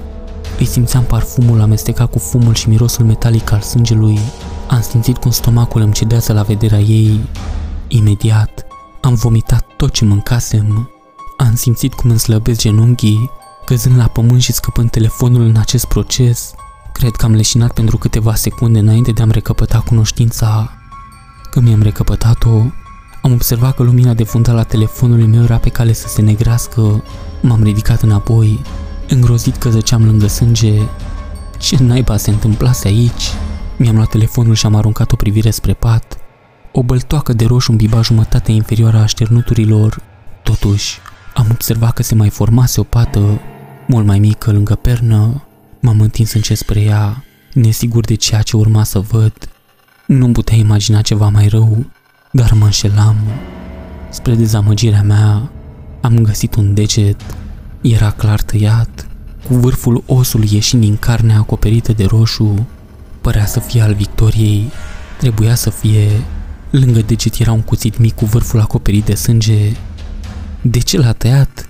Am observat degetul mai atent și mi-am dat seama de inelul îmbibat în roșu. Își tăiase degetul pentru ca eu să îl am. Cheia de la camera congregației. Probabil că a făcut-o din disperare. M-am gândit la durerea pe care o arătase în urma contracțiilor de la cină. Trebuie să fi simțit că era timpul pentru copil. Nenorociții aia bolnavi mergeau până la capăt cu ritualul lor. Nu le păsa de Victoria. Bătrâna avea dreptate. Trebuia să fac ceva. I-am promis că o voi scoate de aici și aveam de gând să mă țin de cuvânt. Am luat cu ezitare degetul. Era încă cald și l-am pus cu grijă în buzunar. Ieșind în fugă din cameră, m-am oprit când mi-am amintit de pistolul păstrat de Terence. Era ceva de care aveam probabil nevoie. Ușa lui era încuiată când am încercat să o deschid, dar nu mi-a păsat. Nu aveam timp pierdut și am început să lovesc până când mânerul a cedat. Am împins-o, alergând spre sertarul biroului unde văzusem ultima dată arma. L-am deschis și am zâmbit. Era încă acolo. L-am apucat simțindu-i greutatea în mână. Cu degetul mare, i-am deschis roata pentru a descoperi șase gloanțe aliniate în camerele lor. Perfect, m-am gândit, și l-am băgat în spatele pantalonilor. Apoi am fugit din cameră. Am ajuns la capătul scărilor și am observat că holul era întunecat, iar în aer se simțea mirosul de lumânări. Urma de sânge de mai devreme putea fi văzută conducând spre camera congregației. Mi-am lipit urechea de ușile duble pentru a o asculta. Era liniște, nici o voce sau plânse din partea Victoriei. Ceva nu era în regulă. Am încercat mânerul, numai că l-am găsit încuiat, așa cum era întotdeauna. Am băgat mâna în buzunar, scoțând degetul. Am căutat mica crestătură de pe ușă. L-am așezat pe ea și l-am răsucit spre dreapta, așa cum îmi aminteam că făcea Victoria. Instantaneu, s-a auzit un clic ușor dinspre ușă. Am tras din nou de mâner și am simțit cum ușa se mișcă. Asta a fost tot. Am pus degetul înapoi în buzunar și am tras cu ochiul prin crăpătura mică. Tot ce am putut vedea a fost întuneric. Am deschis ușa mai larg și am fost întâmpinat de o briză caldă pe față. Cu ușa deschisă, am putut vedea o lumină slabă care bâlbâia din lateral. Mi-am băgat mai întâi capul înăuntru înainte de a intra complet. Lumina venea de la lumânările montate pe coloanele de lângă pereți. Cu ajutorul ei, am putut distinge încăperea chiar mai mult decât o făcusem prima dată. Întreaga zonă părea mai veche în lumină. Pereții păreau uzați și putreziți, aproape negriți ca și cum ar fi fost arși. Coloanele păreau de natură antică, pârjolite de crăpături și ciuperci pe tot parcursul lor. Un miros adânc de cenușă și umezeală umple aerul. Puteam vedea acum că nuanțele de scaune erau sculptate în piatră asemănătoare cu coloanele. Câteva erau despicate în anumite zone, iar aproape că se destrămau. Locul arăta de parcă ar fi fost acolo de secole. Clădirea trebuie să fi fost construită în jurul lui. Cu coada ochiului, am zărit o siluetă întunecată în lateral. Lumina lumânării pâlpâia peste ea, producând un vag contur al acesteia. Am înghițit în sec, uitându-mă spre acel lucru cu ochii speriați. Ceva era acolo și mă urmărea. Alo? L-am strigat încet. Simțeam cum mi se ridică fiecare fir de păr pe gât. Alo? Am spus din nou, cu vocea tremurândă. Figura nu mi-a răspuns. M-am apropiat încet de ea, privind cum lumina pâlpâia peste, cum distanța dintre noi se micșora. I-am putut vedea chipul palid în lumină. Inima mea s-a prăbușit. Găuri negre și goale erau prezente acolo unde ar fi trebuit să fie ochii. Gura era larg deschisă, aproape ca și cum ar fi țipat de groază, dar nu ieșea niciun zgomot. Eram gata să o iau la fugă de acolo până când am observat că nu făcea nimic. Nici măcar nu se mișca. Cu prudență, m-am apropiat de siluetă cu mâna întinsă. Am înaintat cu precauție, așteptând pe jumătate să se năpustească asupra mea în orice moment. În cele din urmă, i-am atins suprafața. Când am făcut-o, am tras un oftat adânc de ușurare. Era doar o mască. Am ridicat-o, dezvăluindu-i trăsăturile tulburătoare și mai de aproape. M-am uitat înapoi la perete pentru a vedea că figura era de fapt un fel de mantie neagră. Am scos-o, eliberând-o din cârlig, și am adus ambele obiecte în lumină. Era o pelerină și o mască în regulă. Slavă Domnului! Oare asta purtau la ceremoniile lor? M-am uitat înapoi la perete și am văzut alte câteva cârlige goale aliniate. Uitându-mă din nou la mantie, am observat o imagine decolorată care o străbătea. Era un simbol, dar nu ca cel de pe ușă. L-am recunoscut totuși pe acesta. Era o cruce inversată. Avea și lanțuri atașate, atârnând de la brâu. Trebuie să fi fost al Victoriei. Fără avertisment, am fost surprins de ecoul slab al unor jale de femeie. Venea de mai din spate din cameră. Am urmărit zgomotul care m-a dus până la altar. În vârf, am putut distinge o priveliște familiară în spatele podiumului. Era statuia de mai înainte, la fel de groaznică pentru ochi ca întotdeauna. Pe măsură ce am urcat scările, imaginea statuii a devenit mai evidentă. Încă mi-aducea un sentiment straniu, până în oase. Nu am putut suporta să o văd și m-am uitat în altă parte până când am trecut pe lângă ea. În spatele ei, am văzut gura unei peșteri. Ajungând la ea, am putut vedea cum se întinde adânc în întuneric. Era slab luminată de câteva lumânări montate pe pereții ei. Trepte de piatră coborau odată cu ea. Simțeam o briză caldă care curgea din ea ca o respirație de animal mare. Din când în când, un geamăt răsuna din adâncurile sale, trimițându-mi inima în adâncurile sale odată cu el. Era o nebunie. Cum se puteau afla toate astea aici? Era clar că toate astea mă depășeau cu mult. Am vrut să mă întorc, Dumnezeu știe că am vrut, dar cu fiecare plânsel mă gândeam la Victoria, nu puteam să o las să sufere. M-am uitat în jos la mâinile mele și am descoperit că încă mai țineam mantia și masca. Era o șansă prea mare, dar m-am gândit că dacă o purtam, m-ar fi ajutat să mă amestec. Chiar dacă asta mi-aducea doar câteva minute, puteam folosi orice avantaj pe care îl puteam obține. Am aruncat mantia pe mine și mi-am pus masca pe față. Am respirat pentru ultima oră și am început să cobor. Scările păreau că nu se vor termina niciodată. Am continuat totuși să merg mai departe, trecând din când în când pe lângă una dintre lumânările montate. Între ele, eram lăsat în întuneric total, la cheremul propriilor mele picioare. Nu m-am grăbit să cobor, ceea ce mă făcea să mă simt și mai neliniștit să ajung la capăt. Vocile au început să răsune din abisul de dedesubt, ricoșând în pereți. Încă o dată, puteam să le aud cuvintele monotone rostite la unison, încă de neînțeles pentru mine. În întuneric, cuvintele erau și mai stârnitoare de frică, aproape că nu păreau umane. Ultima scară m-a dus la o prăpastie mare. Câteva lumânări erau montate și pe acești pereți, dar nu erau de mare ajutor. Puteam vedea cum lumina lor dezvăluia un set de tuneluri diferite care arătau în direcții diverse. De aici, se părea că trebuie să aleg o cale, dar care era cea corectă? Dacă alegeam greșit, știam că ar fi fost aproape imposibil să-mi refac pașii, mai ales în acest întuneric. Vocile de mai devreme au început să răsune din nou.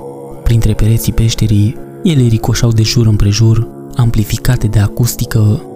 M-am concentrat asupra sunetului, încercând să le localizez originea.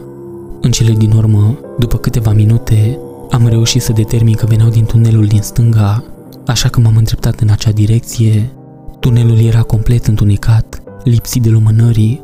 De câteva ori m-am împiedicat pe suprafața stâncoasă, dar folosirea pereților m-a ajutat să mențin echilibrul.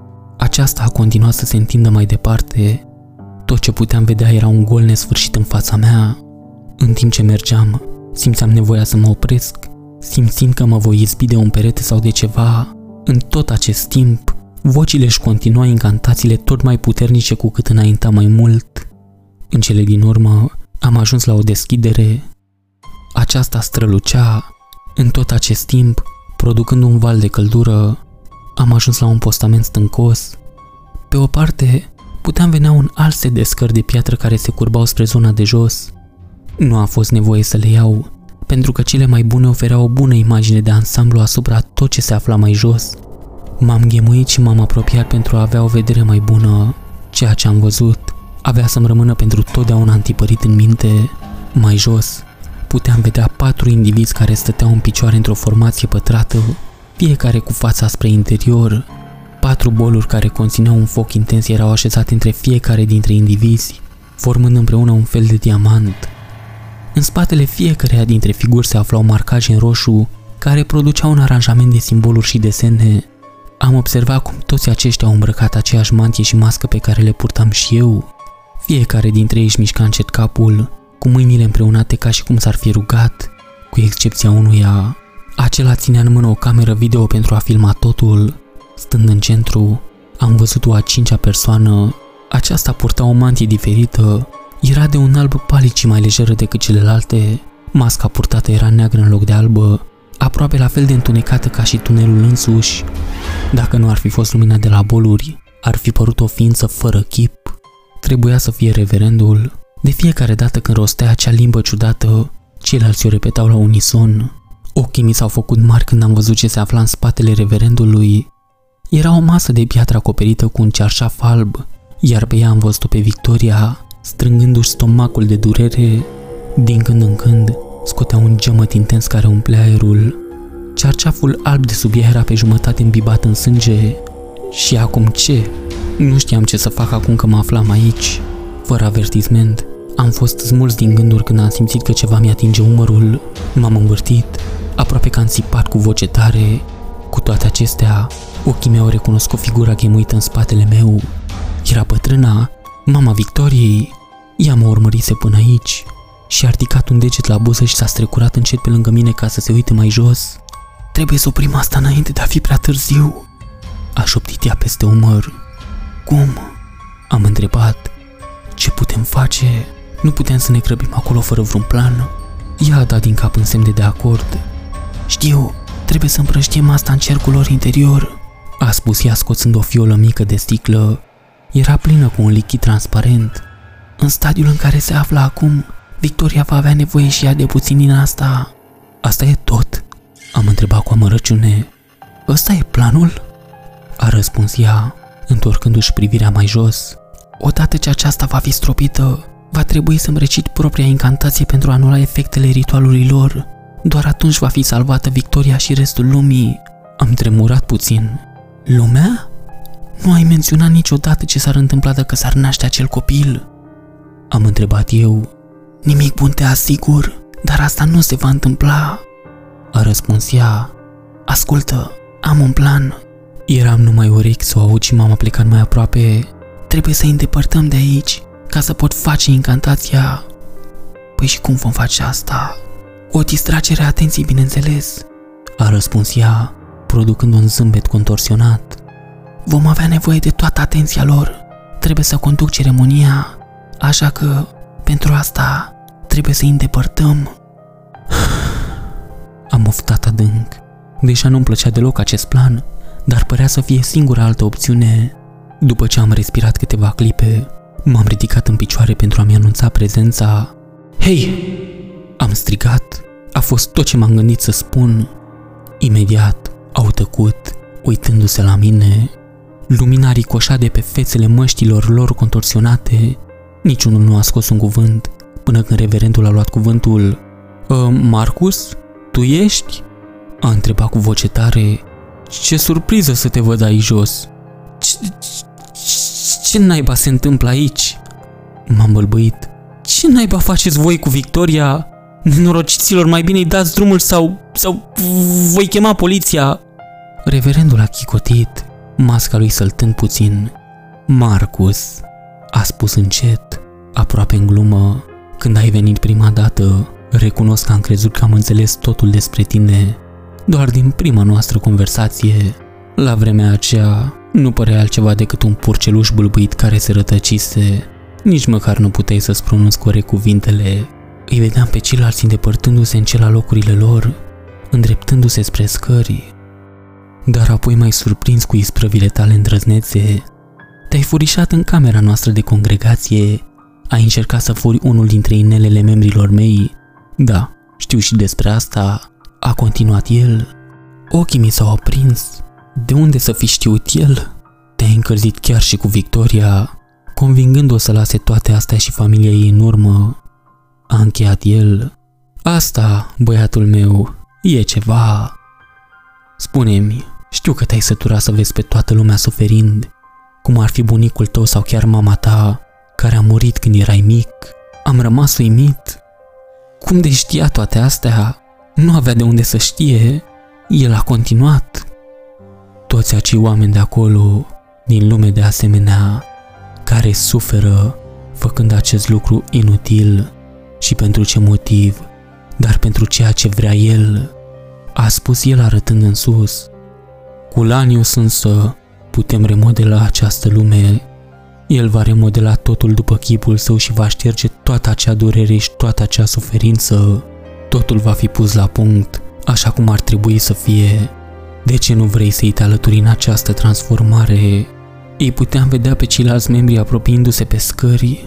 Gândește-te la asta, Marcus. Suntem chiar atât de răi ca oamenii. Uită-te la tine însuți. În ce ai crezut cu adevărat în care să te poți agăța? A continuat el. Alătură-te nouă aici jos. Fă parte din această lume nouă.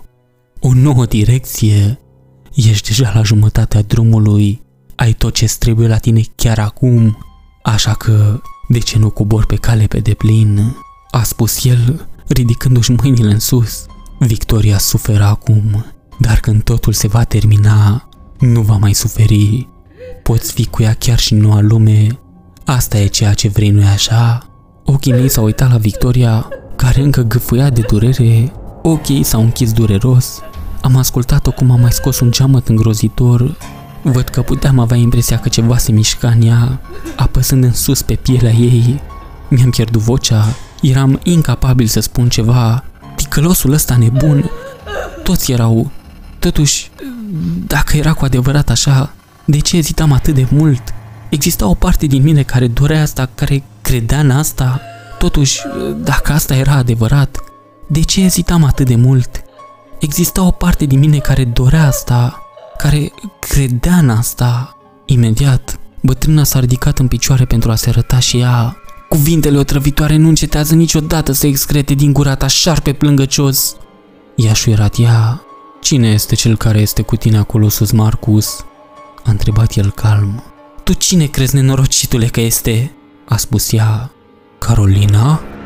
A spus el surprins. Trebuie să recunosc că sunt puțin șocat să te văd încă în viață. Trebuie să te întreb cum ai reușit să scapi de privirea lui Lanius. Mhm, nu ți-ar plăcea să știi. Nu ești singurul care poate conjura o vrajă sau două. A răbufnit ea. Corect, a spus el imperturbabil. Întotdeauna ai fost imprevizibilă, Carolina. Mi s-a frânt inima când am aflat că nu erai pe deplin de acord cu noi. Carolina a luat-o de râdere. Deci, Marcus, ce va fi? A întrebat el, întorcându-și atenția spre mine. Am aruncat o privire și am văzut ochii bătrânei strălucind spre mine din umbră. A clătinat din cap consternată, spunând ceva încet. Nu am putut auzi cuvintele, dar am putut distinge ultimul cuvânt care i-a scăpat de pe buze. Minciuni. Nu, am spus eu încet. Mai veniți? A întrebat reverendul. Am spus nu, nenorociților satanici, a suspinat, lăsându-și brațele în jos. Păcat, fiule. A făcut un gest cu capul către ceilalți, care au sărit imediat pe scări. Mișcați-vă! A strigat bătrâna, fugind în josul tunelului prin care intrasem. Am fost surprins că reușise să se miște cu asemenea viteză. Fără să pierd timpul, m-am grăbit repede în spatele ei. Le puteam auzi pașii care răsunau în urma noastră. Nu știam încotro mă îndreptam. În fața mea nu era decât un vid nesfârșit.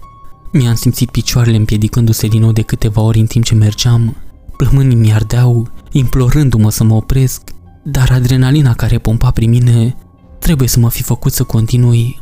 În cele din urmă, am ajuns la prăpastia originală cu toate tunelurile. Trebuie să-i despărțim, încearcă să-i pierzi în cel mai bun mod posibil, a spus ea respirând adânc. Și eu eram pe jumătate fără suflare, abia prinzând ce spunea. Fără ezitare, a fugit spre tunelul din stânga. Am înțeles aluzia și am sărit în cel mai apropiat din dreapta mea. În sinea mea, speram că nu alesesem unul cu fundătură. Tunelul în sine era foarte strâmt. Am simțit marginile ascuțite ale pereților zgârind în brațele de câteva ori, dar am continuat să merg mai departe. Gândindu-mă rapid, mi-am scos telefonul, folosindu-mă de lumina acestuia pentru a mă ghida. În fața mea, ochii mei au sărit ceea ce mă temusem că se va întâmpla. Ajunsesem într-o fundătură. La naiba! Am strigat. Nu aveam cum să mă întorc, nu dacă mă urmăreau. Cu toate acestea, am fost surprins să constat că peretele nu era ca și textura neuniformă a tunelului. Privind mai atent, părea să fie un fel de ușă. Era tot din piatră, dar era netedă și avea marcaje gravate de-a lungul ei. Nu le puteam distinge, dar telefonul cu lumină mi-a dezvăluit o priveliște familiară. Puteam să văd o mică adâncitură cu un simbol gravat înăuntru. Era asemănător cu cel al ușilor de la camera congregației. Degetul! M-am gândit cu voce tare. Am băgat mâna în buzunar încercând să-l găsesc. În spatele meu auzeam bătăi de pași care mă ajungeau din urmă. M-am chinuit să scot afurisitul ăla. Când am reușit, l-am apăsat pe crestătură și l-am răsucit. La început nu s-a întâmplat nimic, dar curând ușa a început să se miște. Un geamăt puternic a fost produs de ea în timp ce se ridica încet în sus. Auzeam pașii apropiindu-se, dar ușa era încă la gleznele mele. Am țipat și am înjurat la blestemăția să se grăbească până când, în sfârșit, mi-a ajuns la piept. Era suficient de bine pentru mine. Eram gata să o iau la fugă prin deschizătură când, deodată, am fost abordat din spate. Forța de la placaj m-a trimis înainte împreună cu atacatorul meu. Forța de la placaj m-a trimis înainte împreună cu atacatorul meu. Amândoi ne-am rostogolit în cameră, alunecând unul față de celălalt. Am aterizat, lovindu-mă cu genunchiul și cotul în acest proces. Abia când mi-a ridicat privirea, am simțit mirosul la ceva putred în aer. Camera în care intrasem era mai rece decât celelalte zone și părea mai întunecată. Vederea mea afectată trebuie să-mi fie amplificat simțul olfactiv, pentru că am fost complet îngrozit de el. Era ca și cum ceva se descompunea sau, mai degrabă, multe lucruri se descompuseseră. Sub mâna mea am simțit că ceva tare mă împungea. Nu puteam vedea clar obiectul, dar am simțit cât de neted era, aproape prea perfect. În jurul lui am simțit alte obiecte cu aceea senzație. Am vrut să-mi folosesc telefonul mobil, dar nu l-am găsit. În mod clar a scăpat din cădere. Am auzit un bărbat murmurând, aparent atacatorul meu. Nenorocitule, știam că o să dai bătăi de cap încă de la început. I-am auzit vocea. L-am auzit spunând. Vocea lui semăna cu cea lui Terence. Respirația lui era încă rapidă din cauza urmăririi. Inima mi-a sărit din gât. Am încercat să fiu foarte atent în timp ce mă ridicam în picioare, sperând să nu-i atrag atenția. Dacă era ca mine, era imposibil să vezi ceva în întunericul ăsta. Dacă eram suficient de tăcut, probabil că mă puteam strecura pe lângă el. Am început să avansez, făcând pași mici în timp ce îl căutam. Reverendul mi-a spus despre inel. Credeai că ești șmecher în legătură cu toate astea, nu? A strigat el, cu vocea lui cu ecou. Vezi tu, reverendul știe totul și vede totul. Îi puteam auzi pașii care se plimbau. Acustica încăperii făcea dificilă identificarea poziției sale exacte. Apoi ați furat unul dintre tomurile noastre, dar l-am găsit, a continuat el. M-am bucurat totuși că ai făcut-o. Trebuie să vezi ce o să pățească târfa aia. Sper că v-ați bucurat până la ultima clipă, a spus el, chicotind. Nu știu ce m-a apucat după aceea. După ce am auzit acele cuvinte dezgustătoare, am reușit cumva să-l găsesc și să mă năpustesc asupra lui Terence într-o furie imensă. Nu am ezitat și l-am lovit acolo unde credeam că se află capul lui, lovindu-l de o suprafață dură. Am țipat de durere, masca lui era cea pe care am lovit-o. El a râs, dând o lovitură puternică în stomacul meu. Am simțit cum aerul îmi iese dureros din gură. După aceea m-am împins, ceea ce m-a făcut să cad pe spate. Am simțit înțepătura a ceva tare apăsându-se sub mine. Am întins mâna în spate după obiect și mi s-au aprins ochii. Imediat după aceea, mâinile lui m-au apucat de picioarele mele pentru a mă trage mai aproape. Încă îndurerat, l-am lovit cu piciorul și am scos obiectul de sub el. L-am armat, am țintit în direcția lui și am apăsat pe trăgaci. O străfulgerare de lumină a luminat întreaga zonă pentru o fracțiune de secundă, urmată de o explozie puternică. Zgomotul a răsunat în toată prăpastia și dincolo de ea. Această fulgerare de lumină a fost suficientă pentru că eu să-mi localizez telefonul. M-am apucat de el, am apăsat pe un buton și l-am îndreptat în fața mea. Îl puteam vedea pe Terence în iluminare apucându-și brațul de durere. Sângele din rana lui se scurgea pe jos. Domnicuzule, a început el, dar a răcnit de durere. Arma mi-a tremurat în mână. Era pentru prima dată când trăgeam cu una până atunci, cu atât mai puțin asupra unei persoane. Nu am avut timp să mă hotărăsc ce să fac în continuare. S-a auzit un mărit adânc care a umplut aerul și a răsunat în jurul nostru. Pământul aproape că părea că tremură. Mai în spate, în cameră, am putut auzi ceva răsucindu-se. Mișcările sale erau crepitante și grele. Mirosul de mai devreme a devenit mai puternic, inundându-mi nasul chiar mai mult decât înainte. La naiba, s-a trezit! L-am auzit pe Terence strigând. S-a întors să plece. Cu toate acestea, înainte de a putea măcar să clipesc, am simțit o mare rafală de vânt trecând pe lângă mine.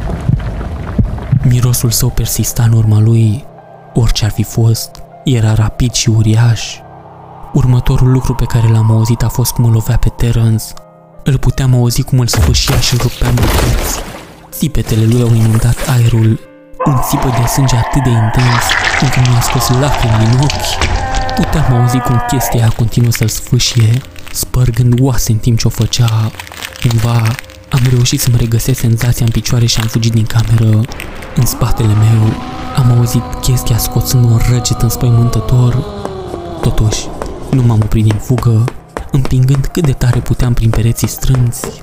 Îi puteam auzi pașii grei bătând în spatele meu.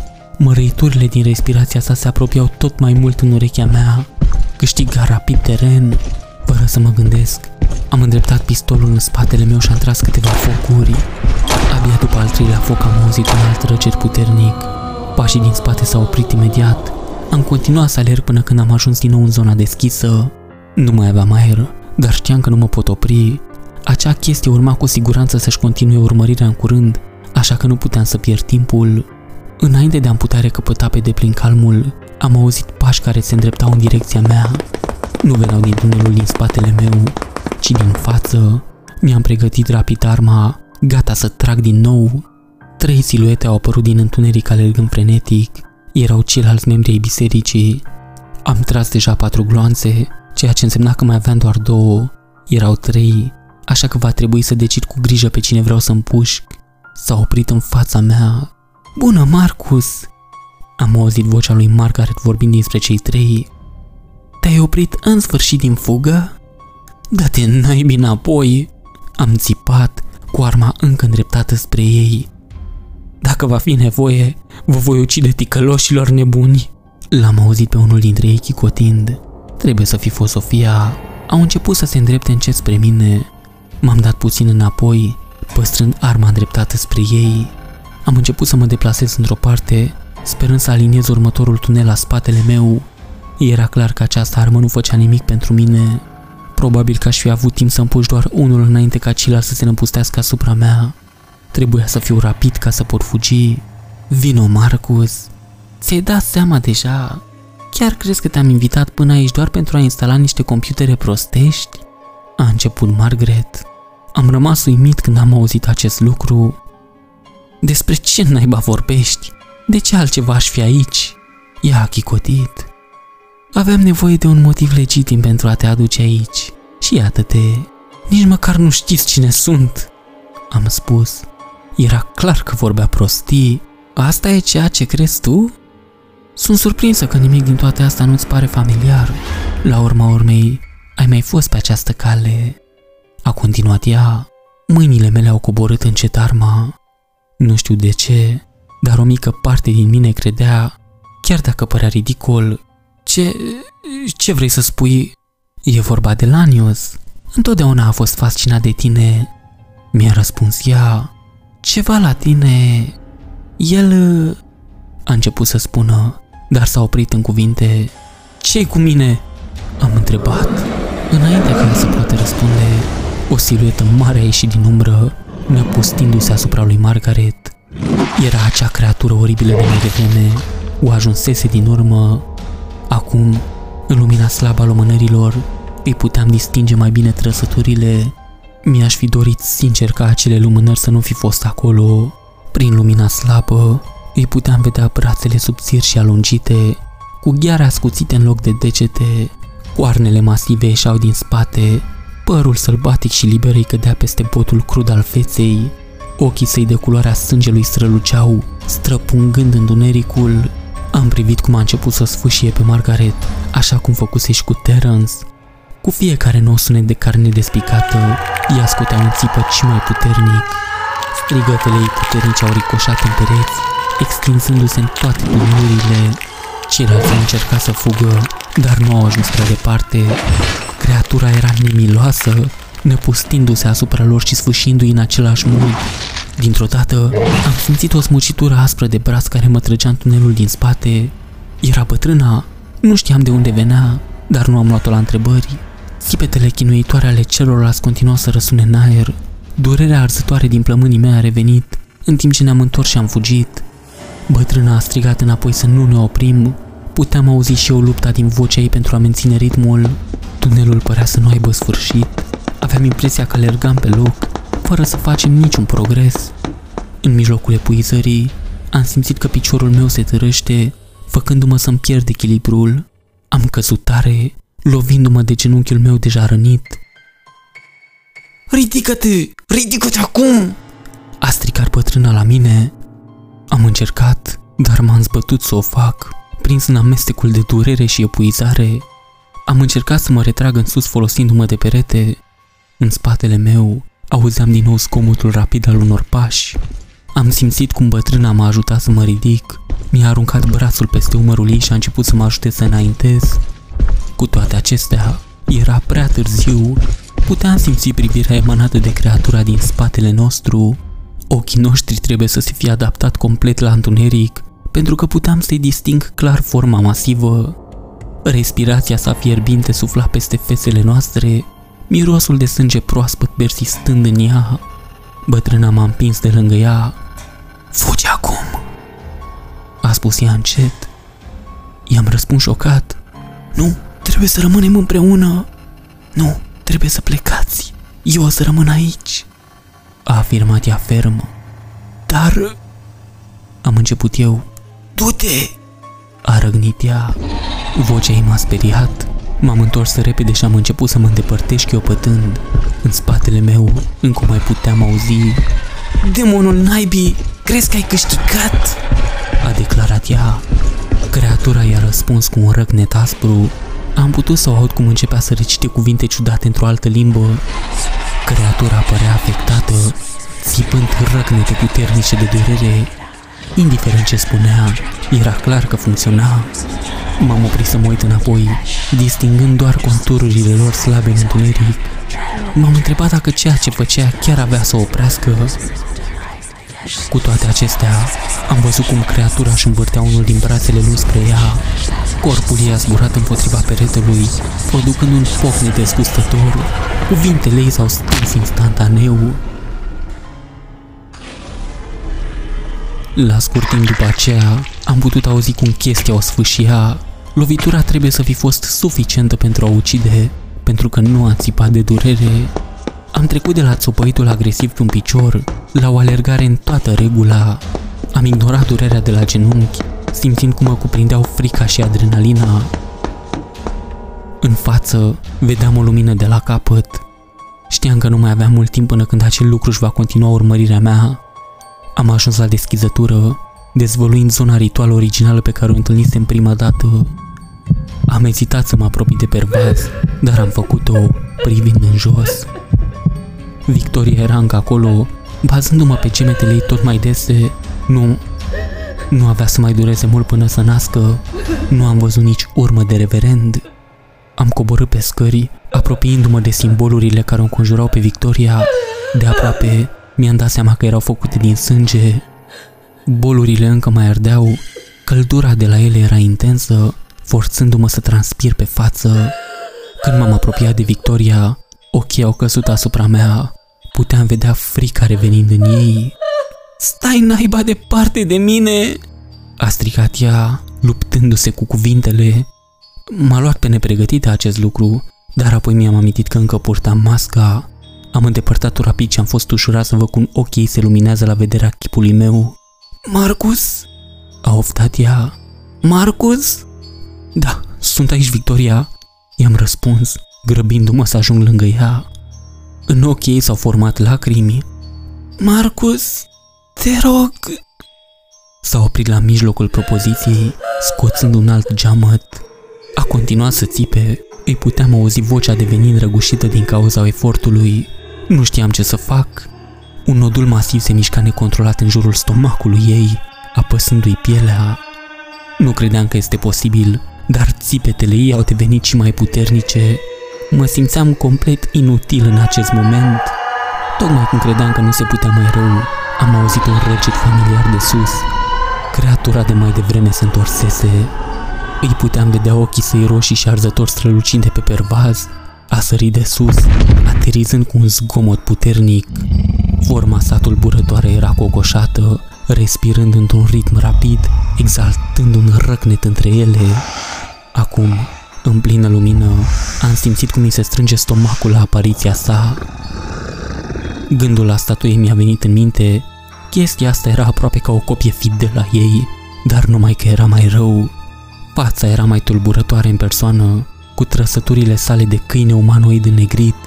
Nasul din vârful botului se părea înfipt în cavitate, care se deschidea odată cu respirația sa.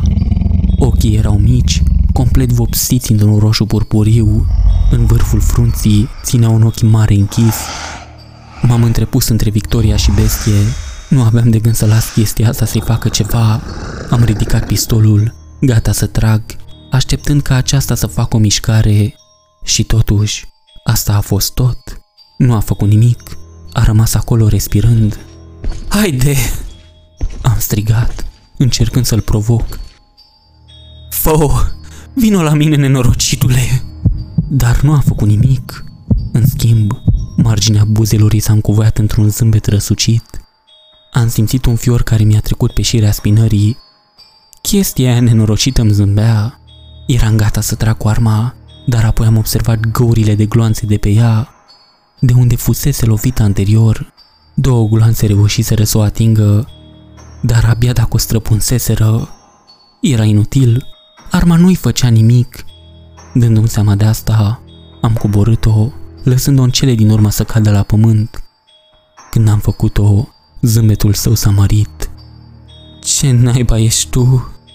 am întrebat. Asta, băiete," am auzit vocea reverendului răspunzând cu voce tare. Este Lanius, ochiul alb al timpului." Îl puteam auzi în spatele meu, dar nu am îndrăznit să-mi desprind privirea de la creatură. El va deveni noul stăpân al acestei lumi," a continuat el. Am rămas fără cuvinte. Vei fi martor la renașterea lui în această lume, Marcus. El o va remodela după chipul său. Acum, fii martor," a continuat reverendul. Ca la un semn, creatura a început să răcnească în aer. Am putut vedea rândurile de dinți acoperite de sânge care se întindeau adânc în gât. Am simțit că întreaga încăpere răsuna. Dintr-o dată, s-a prăbușit pe pământ, zăcând nemișcată. Eram confuz. A murit pur și simplu? Dacă da, ce l-a ucis? Victoria a rupt tăcerea, țipând la un nivel la care un om nu ar fi trebuit să ajungă vreodată. Forma din interiorul ei se mișca viguros, smulgându-și în cele din urmă drumul liber. Sângele a zburat în toate direcțiile, unele stropindu-mă și pe mine. Mi-am întors privirea și am văzut o creatură îmbibată de sânge care se bălângânea în rămășițele Victoriei. Părea să fie de mărimea unui câine. Puteam vedea ghearele ascuțite ale unuia dintre brațele sale lunecoase agățate de marginea mesei. Din cap îi ieșeau coarne încolăcite, încălcite în șuvițe sălbatice de păr. A adulmecat aerul pentru o vreme înainte de a-și îndrepta atenția spre mine. Am simțit cum mi se formează lacrimi în ochi. Imediat am simțit cum stomacul îmi cedează, aruncându-se într-o parte. Mă durea pentru că o făcusem deja mai devreme și nu mai era nimic de dat afară. Aplecându-mă peste mizeria pe care o produceam, nu m-am putut gândi decât la un singur lucru. Victoria! Am șoptit. În cele din urmă, nu puteam face altceva decât să o privesc suferind. A avut încredere în mine să o salvez, iar eu am dezamăgit-o. Creatura arăta ca o versiune în miniatură a ființei sale anterioare. Cu toate acestea, al treilea ochi era deschis de data asta. Era complet alb, lipsit de pupilă, clipind în mod asincron cu cei mai mici. În ciuda faptului că nu avea pupilă, am putut simți cum ochiul său alb mă privea. Capul meu a început să bâzie, începând ca o simplă vibrație. Vibrația a escaladat într-o imensă revărsare de durere. Vedeam imagini în cap. Erau imagini ale unor locuri din lume, ale unor oameni. Oamenii țipau pentru viața lor. Cerul de deasupra lor era negru, străzile erau pline de mii de trupuri care zăceau fără viață și sfâșiate în bucăți. Incendii se manifestau peste mașini avariate, cu cadavre pe jumătate arse așezate pe scaune. Peste tot se vedeau chipuri de ființe oribile, prea atroce pentru a fi descrise, care sfâșiau pe cei incapabili să scape. Imaginile mi-au inundat capul, eram la mila lor, iar durerea creștea cu cât apăreau mai mult. Lacrimile îmi cădeau fără încetare din ochi. De ce mi se arătau aceste lucruri oribile? Tocmai când credeam că nu mai pot suporta, s-a oprit. M-am prăbușit pe spate, simțind cum îmi pulsa capul. Încă le puteam vedea fețele, le auzeam țipetele. L-ai văzut, Marcus? Ai văzut visul pe care ți l-a produs în minte? A întrebat reverendul. A ieșit din umbră și a intrat în lumină și a scos încet masca de pe față. Ce... ce naiba a fost asta?" am întrebat. Încă mai simțeam cantități remanente de durere.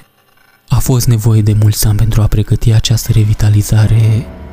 În primul rând, trebuia să devină mai puternic și pentru a face asta avea nevoie de un recipient pe care să-l folosească. Și eu am fost speriat când am pus ochii pe el pentru prima dată, dar el mi-a arătat intențiile sale. De atunci am fost luminat.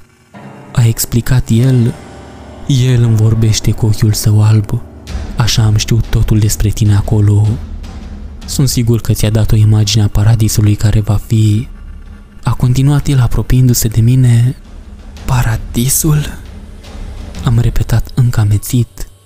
Așa numești tu nenorocirea aia? Da, Lanius va remodela această lume după chipul său.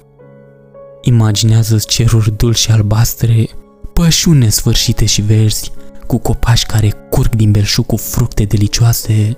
Nu mai există durere, fără suferință, un adevărat Eden renoit. Știu că este greu să concepem toate acestea. Cum am putea în lumea în care trăim în prezent? Puterea lui este dincolo de înțelegerea noastră, dar poate deschide unduirile timpului. El poate modifica ceea ce vrea, poate introduce ceea ce vrea. Cu ea se poate întoarce în trecutul vasului pe care îl alege. De fiecare dată îl posedă pe cel mai tânăr, crescând cu el până când devine major. Făcând asta în mod repetat, îl face și mai puternic. Când ajunge în sfârșit la desăvârșire, trebuie să se nască din carne umană. A continuat el. Victoria, am spus. Așa este. Acum este acel moment, Marcus. Odată ce o va face din nou, acesta va fi ultimul. Va fi infuzat permanent cu noul său recipient. A răspuns el, dezvăluindu-și zâmbetul răsucit cu dinți. Tu? Am întrebat, simțind încă pulsația din cap. Vino acum, Marcus. Am fost doar un servitor umil, asigurându-mă că totul a fost aranjat cum trebuie pentru renașterea lui. Lanius a fost întotdeauna interesat de tine. Îți amintești paginile tomului, da? Cine crezi că era Lanius? Am clătinat din cap neîncrezător. Nu avea nicio logică, nu aveam cum să fi fost eu. Minți, este imposibil. Și dacă da, de ce eu? Vom vedea, Marcus. Lanius vede toate aspectele timpului, toate posibilitățile. Dintre toți, te-a văzut pe tine ca fiind cel mai bun candidat pentru a duce la rezultatul dorit. Ar trebui să te simți onorat. A explicat el. Nu înțeleg, am răspuns eu. Ai spus că m-a folosit mereu, dar eu nu mi-amintesc deloc acele momente. Bineînțeles că nu-ți amintești, Marcus, a spus el zâmbind. De fiecare dată, Lanius i-a șters memoria după ce s-a transferat în corpul tău mai tânăr. Crezi sau nu, nu am mai avut această conversație înainte. Eu mi-amintesc doar pentru că el îmi permite să o fac. Vezi tu, eu sunt cel care se asigură că totul decurge conform planului. Te vei întoarce așa cum ai mai făcut-o și înainte, dar de data asta va fi pentru totdeauna. Îmi pare rău să spun, dar ce a mai rămas din tine, Marcus, nu va mai exista. M-am trezit clătinând din nou din cap. Nu-mi venea să cred. Nu, nu voiam să cred. Te rog, Marcus, a continuat el. De fiecare dată trecem prin această mică șaradă. Încerc să-ți dau o șansă ca să te lași de bunăvoie să ieși în față, dar, ca întotdeauna, te împotrivești. Ce-ar fi să schimbi ceva și să cedezi? Este inevitabil, indiferent de situație. A încheiat el. Ce va fi, Marcus? Am rămas în tăcere, încercând să absorb totul. Erau, erau prea multe. Cum era posibil ca totul să fie adevărat? Nu aveam cum să spun altfel. Părea o situație în care pierdusem. Cred că... Am început să răspund. Ești plin de rahat, am spus, redând un zâmbet ușor. Ochii lui păreau să se crispeze de nemulțumire. Ce dezamăgire, a spus el, întorcându-se cu spatele.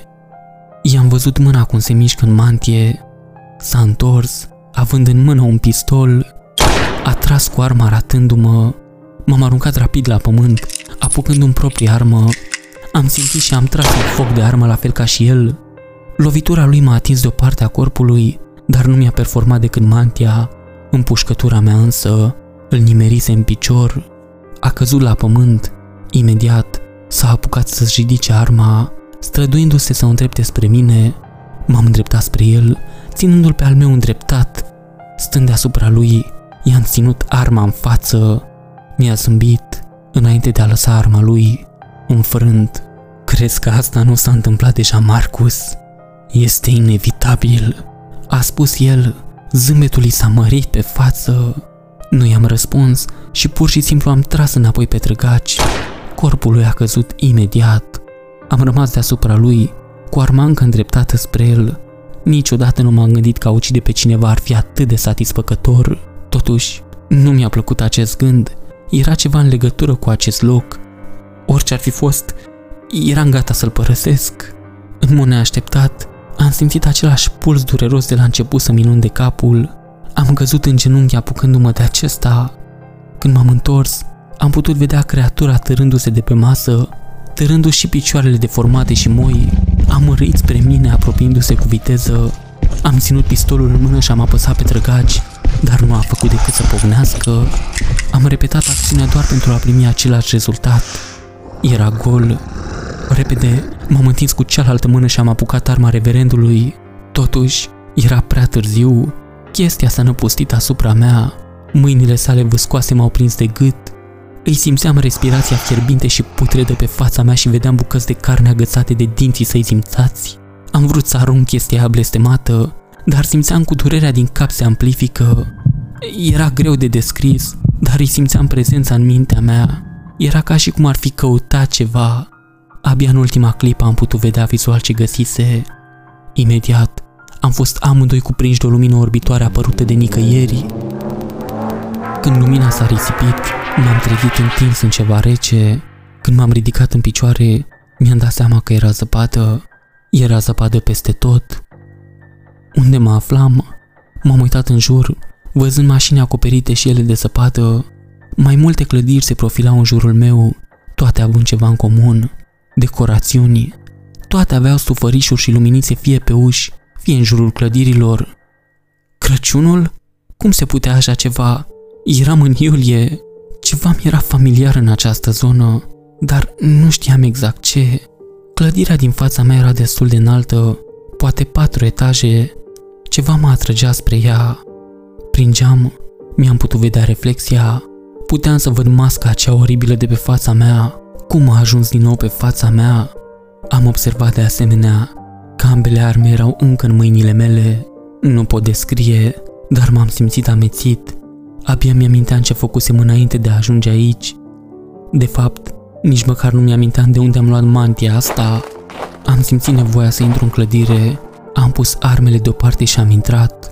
Înăuntru, am observat mai multe uși închise împreună cu o scară în lateral. Trebuie să fi fost o clădire de apartamente. Nu m-am putut smulge din acest sentiment, lăsându-l să mă ducă spre scări. Am început să urc, trecând pe lângă mai multe uși la fiecare etaj, fiecare cu propriul său set de decorațiuni sau orice altceva legat de Crăciun. Cu fiecare etaj, am încercat să caut un indiciu despre motivul pentru care mă aflam aici. Am continuat să urc până când am ajuns la etajul trei. Am fost condus spre o ușă pe stânga, marcată cu trei A. De ce naiba am fost adus aici? Am simțit cum mâna mea se ridică de parcă ar fi avut o minte proprie. Oricât de mult aș fi încercat, nu am putut să o controlez. Am bătut la ușă. Înăuntru, am putut auzi pe cineva care se îndrepta spre intrare. Apoi, am simțit cum mâna mea se întinde înapoi în mantie, scoțând revolverul. Frica mi-a umplut ochii. De ce apucasem pistolul? Am vrut să avertizez persoana dinăuntru să nu deschidă ușa, dar nici gura mea nu se supunea. Spre groaza mea, am ascultat cum zăvorul s-a descuiat și ușa s-a deschis. Ochii mei nu puteau să înțeleagă priveliștea din fața mea. Persoana din fața mea era chiar tatăl meu. Arăta foarte tânăr, mai mult decât ultima dată când îl văzusem, dar era el. Cum era posibil așa ceva? Fără avertisment, mâna mea l-a lovit peste față, apoi l-am lovit cu piciorul. Femeia dinăuntru a scos un țipăt înfundat în șoc. Era fața tânără a mamei mele adevărate. Era în viață, dar... Dar cum? Apartamentul era puternic decorat pentru a se potrivi cu atmosfera de Crăciun. Avea un brad frumos împodobit, cu cadouri îngrămădite sub el. Nu m-am putut abține, dar am simțit un sentiment de familiaritate față de ceea ce se petrecea în fața mea. Din nou, mâna mea s-a mișcat fără comandă, închizând ușa și blocând zăvorul. Am îndreptat arma spre părinții mei, frica cuprinzându-le ochii. "De ce faci asta?" a întrebat tatăl meu apucându-și capul. "Ce vrei?" Am vrut să răspund, dar nu am putut. Lângă mine am auzit o voce blândă. M-am uitat și am văzut un copil mic care se juca cu o carte. Eram eu. Mă aflam de fapt în prezența mea, doar că mai tânăr. Am simțit o forță puternică vibrând în capul meu, simțind-o cum se filtrează. Era ciudat, dar părea aproape ca vaporii de benzină care curgeau spre sinele meu mai tânăr. Deodată m-a lovit. Am simțit că o amintire parțială revine. Mi-am amintit cuvintele reverendului. Asta mi se întâmpla din cauza acelui lucru. Lanius era în mine, controlându-mi acțiunile. Avea nevoie să ia controlul asupra mea mai mic, pentru a fi gazda lui. Îi simțeam prezența părăsindu-mi corpul, privindu-l cum se revarsă în sinele meu mai tânăr. Părinții mei probabil că nu puteau să vadă asta, doar eu. Nu puteam să las să se întâmple asta. Nu aveam de gând să devin una cu acest lucru pentru tot restul vieții mele. Concentrându-mă, am încercat să-mi mișc mâna. Cea în care țineam arma era solidă și de neclintit. Degetul din acea mână a început să se miște de la sine. L-am simțit cum se strânge pe trăgaci. Arma era încă îndreptată spre mama mea. De ce făcea asta? De ce încerca să o ucidă pe mama în acest proces? Am încercat din răsputeri să-mi opresc mâna, dar nu m-a ascultat. Eram gata să cedez, până când mintea mea a avut o altă pierdere de memorie. Mi-am amintit că am avut un vis. Era asemănător cu ceea ce s-a întâmplat acum, dar ușor diferit. Am încercat să mă concentrez, încercând să-mi amintesc mai mult din vis. Dintr-un motiv oarecare, era atât de greu să fac acest lucru. Nu știam de ce, dar simțeam că este necesar să mi-l amintesc. Mai multe piese au început să se adune. În vis, m-am văzut pe mine însumi trăgând cu arma, dar nu era spre mama mea. Nu, m-am împușcat pe mine însumi, cel mai tânăr. A fost ciudat că am făcut asta. O altă bucată din vis mi-a venit în minte. Era o lumină puternică și în lumină era o față. De data aceasta îmi puteam aminti chipul. Era chipul zâmbitor al mamei mele. Ea era complet învăluită în lumină, ca și cum ar fi fost sursa ei. În acel moment, am înțeles totul. Am știut ce trebuie să fac. Am încercat să mă concentrez asupra celelalte mâini, concentrându-mă pe imaginea ei mișcându-se la comanda mea, sperând că gândul o va face. Treptat, am simțit cum îmi revine controlul. Cumva, cu cât creatura mă părăsea mai mult, cu atât câștiga mai mult control în corpul meu. M-am concentrat pe mișcarea brațului, simțindu-i mobilitatea. Cu el, am coborât mâna în mantia mea și am pipăit în jur până când am recunoscut obiectul. Am scos a doua armă, îndreptând-o spre sinele meu mai tânăr. Mama mea din față a scos un țipăt puternic când a văzut asta. Simțeam cum părți din brațul meu voiau să lase arma, dar m-am împotrivit, țintind spre copil. Creatura trebuie să fi sesizat planul meu, pentru că a început să-mi inunde din nou capul cu imagini. De data aceasta, erau ale unor oameni pe care îi cunoscuse sau pe care aveam să ajung să-i cunosc. Prietenii mei, cei dragi, toată lumea. Era ca și cum ar fi încercat să mă facă să înțeleg consecințele dacă îmi continuam acțiunea. Îi vedeam aburi încercând să pompeze mai repede în corpul meu mai tânăr. În cele din urmă, am văzut ultima dintre ele intrând complet în sinele meu mai tânăr.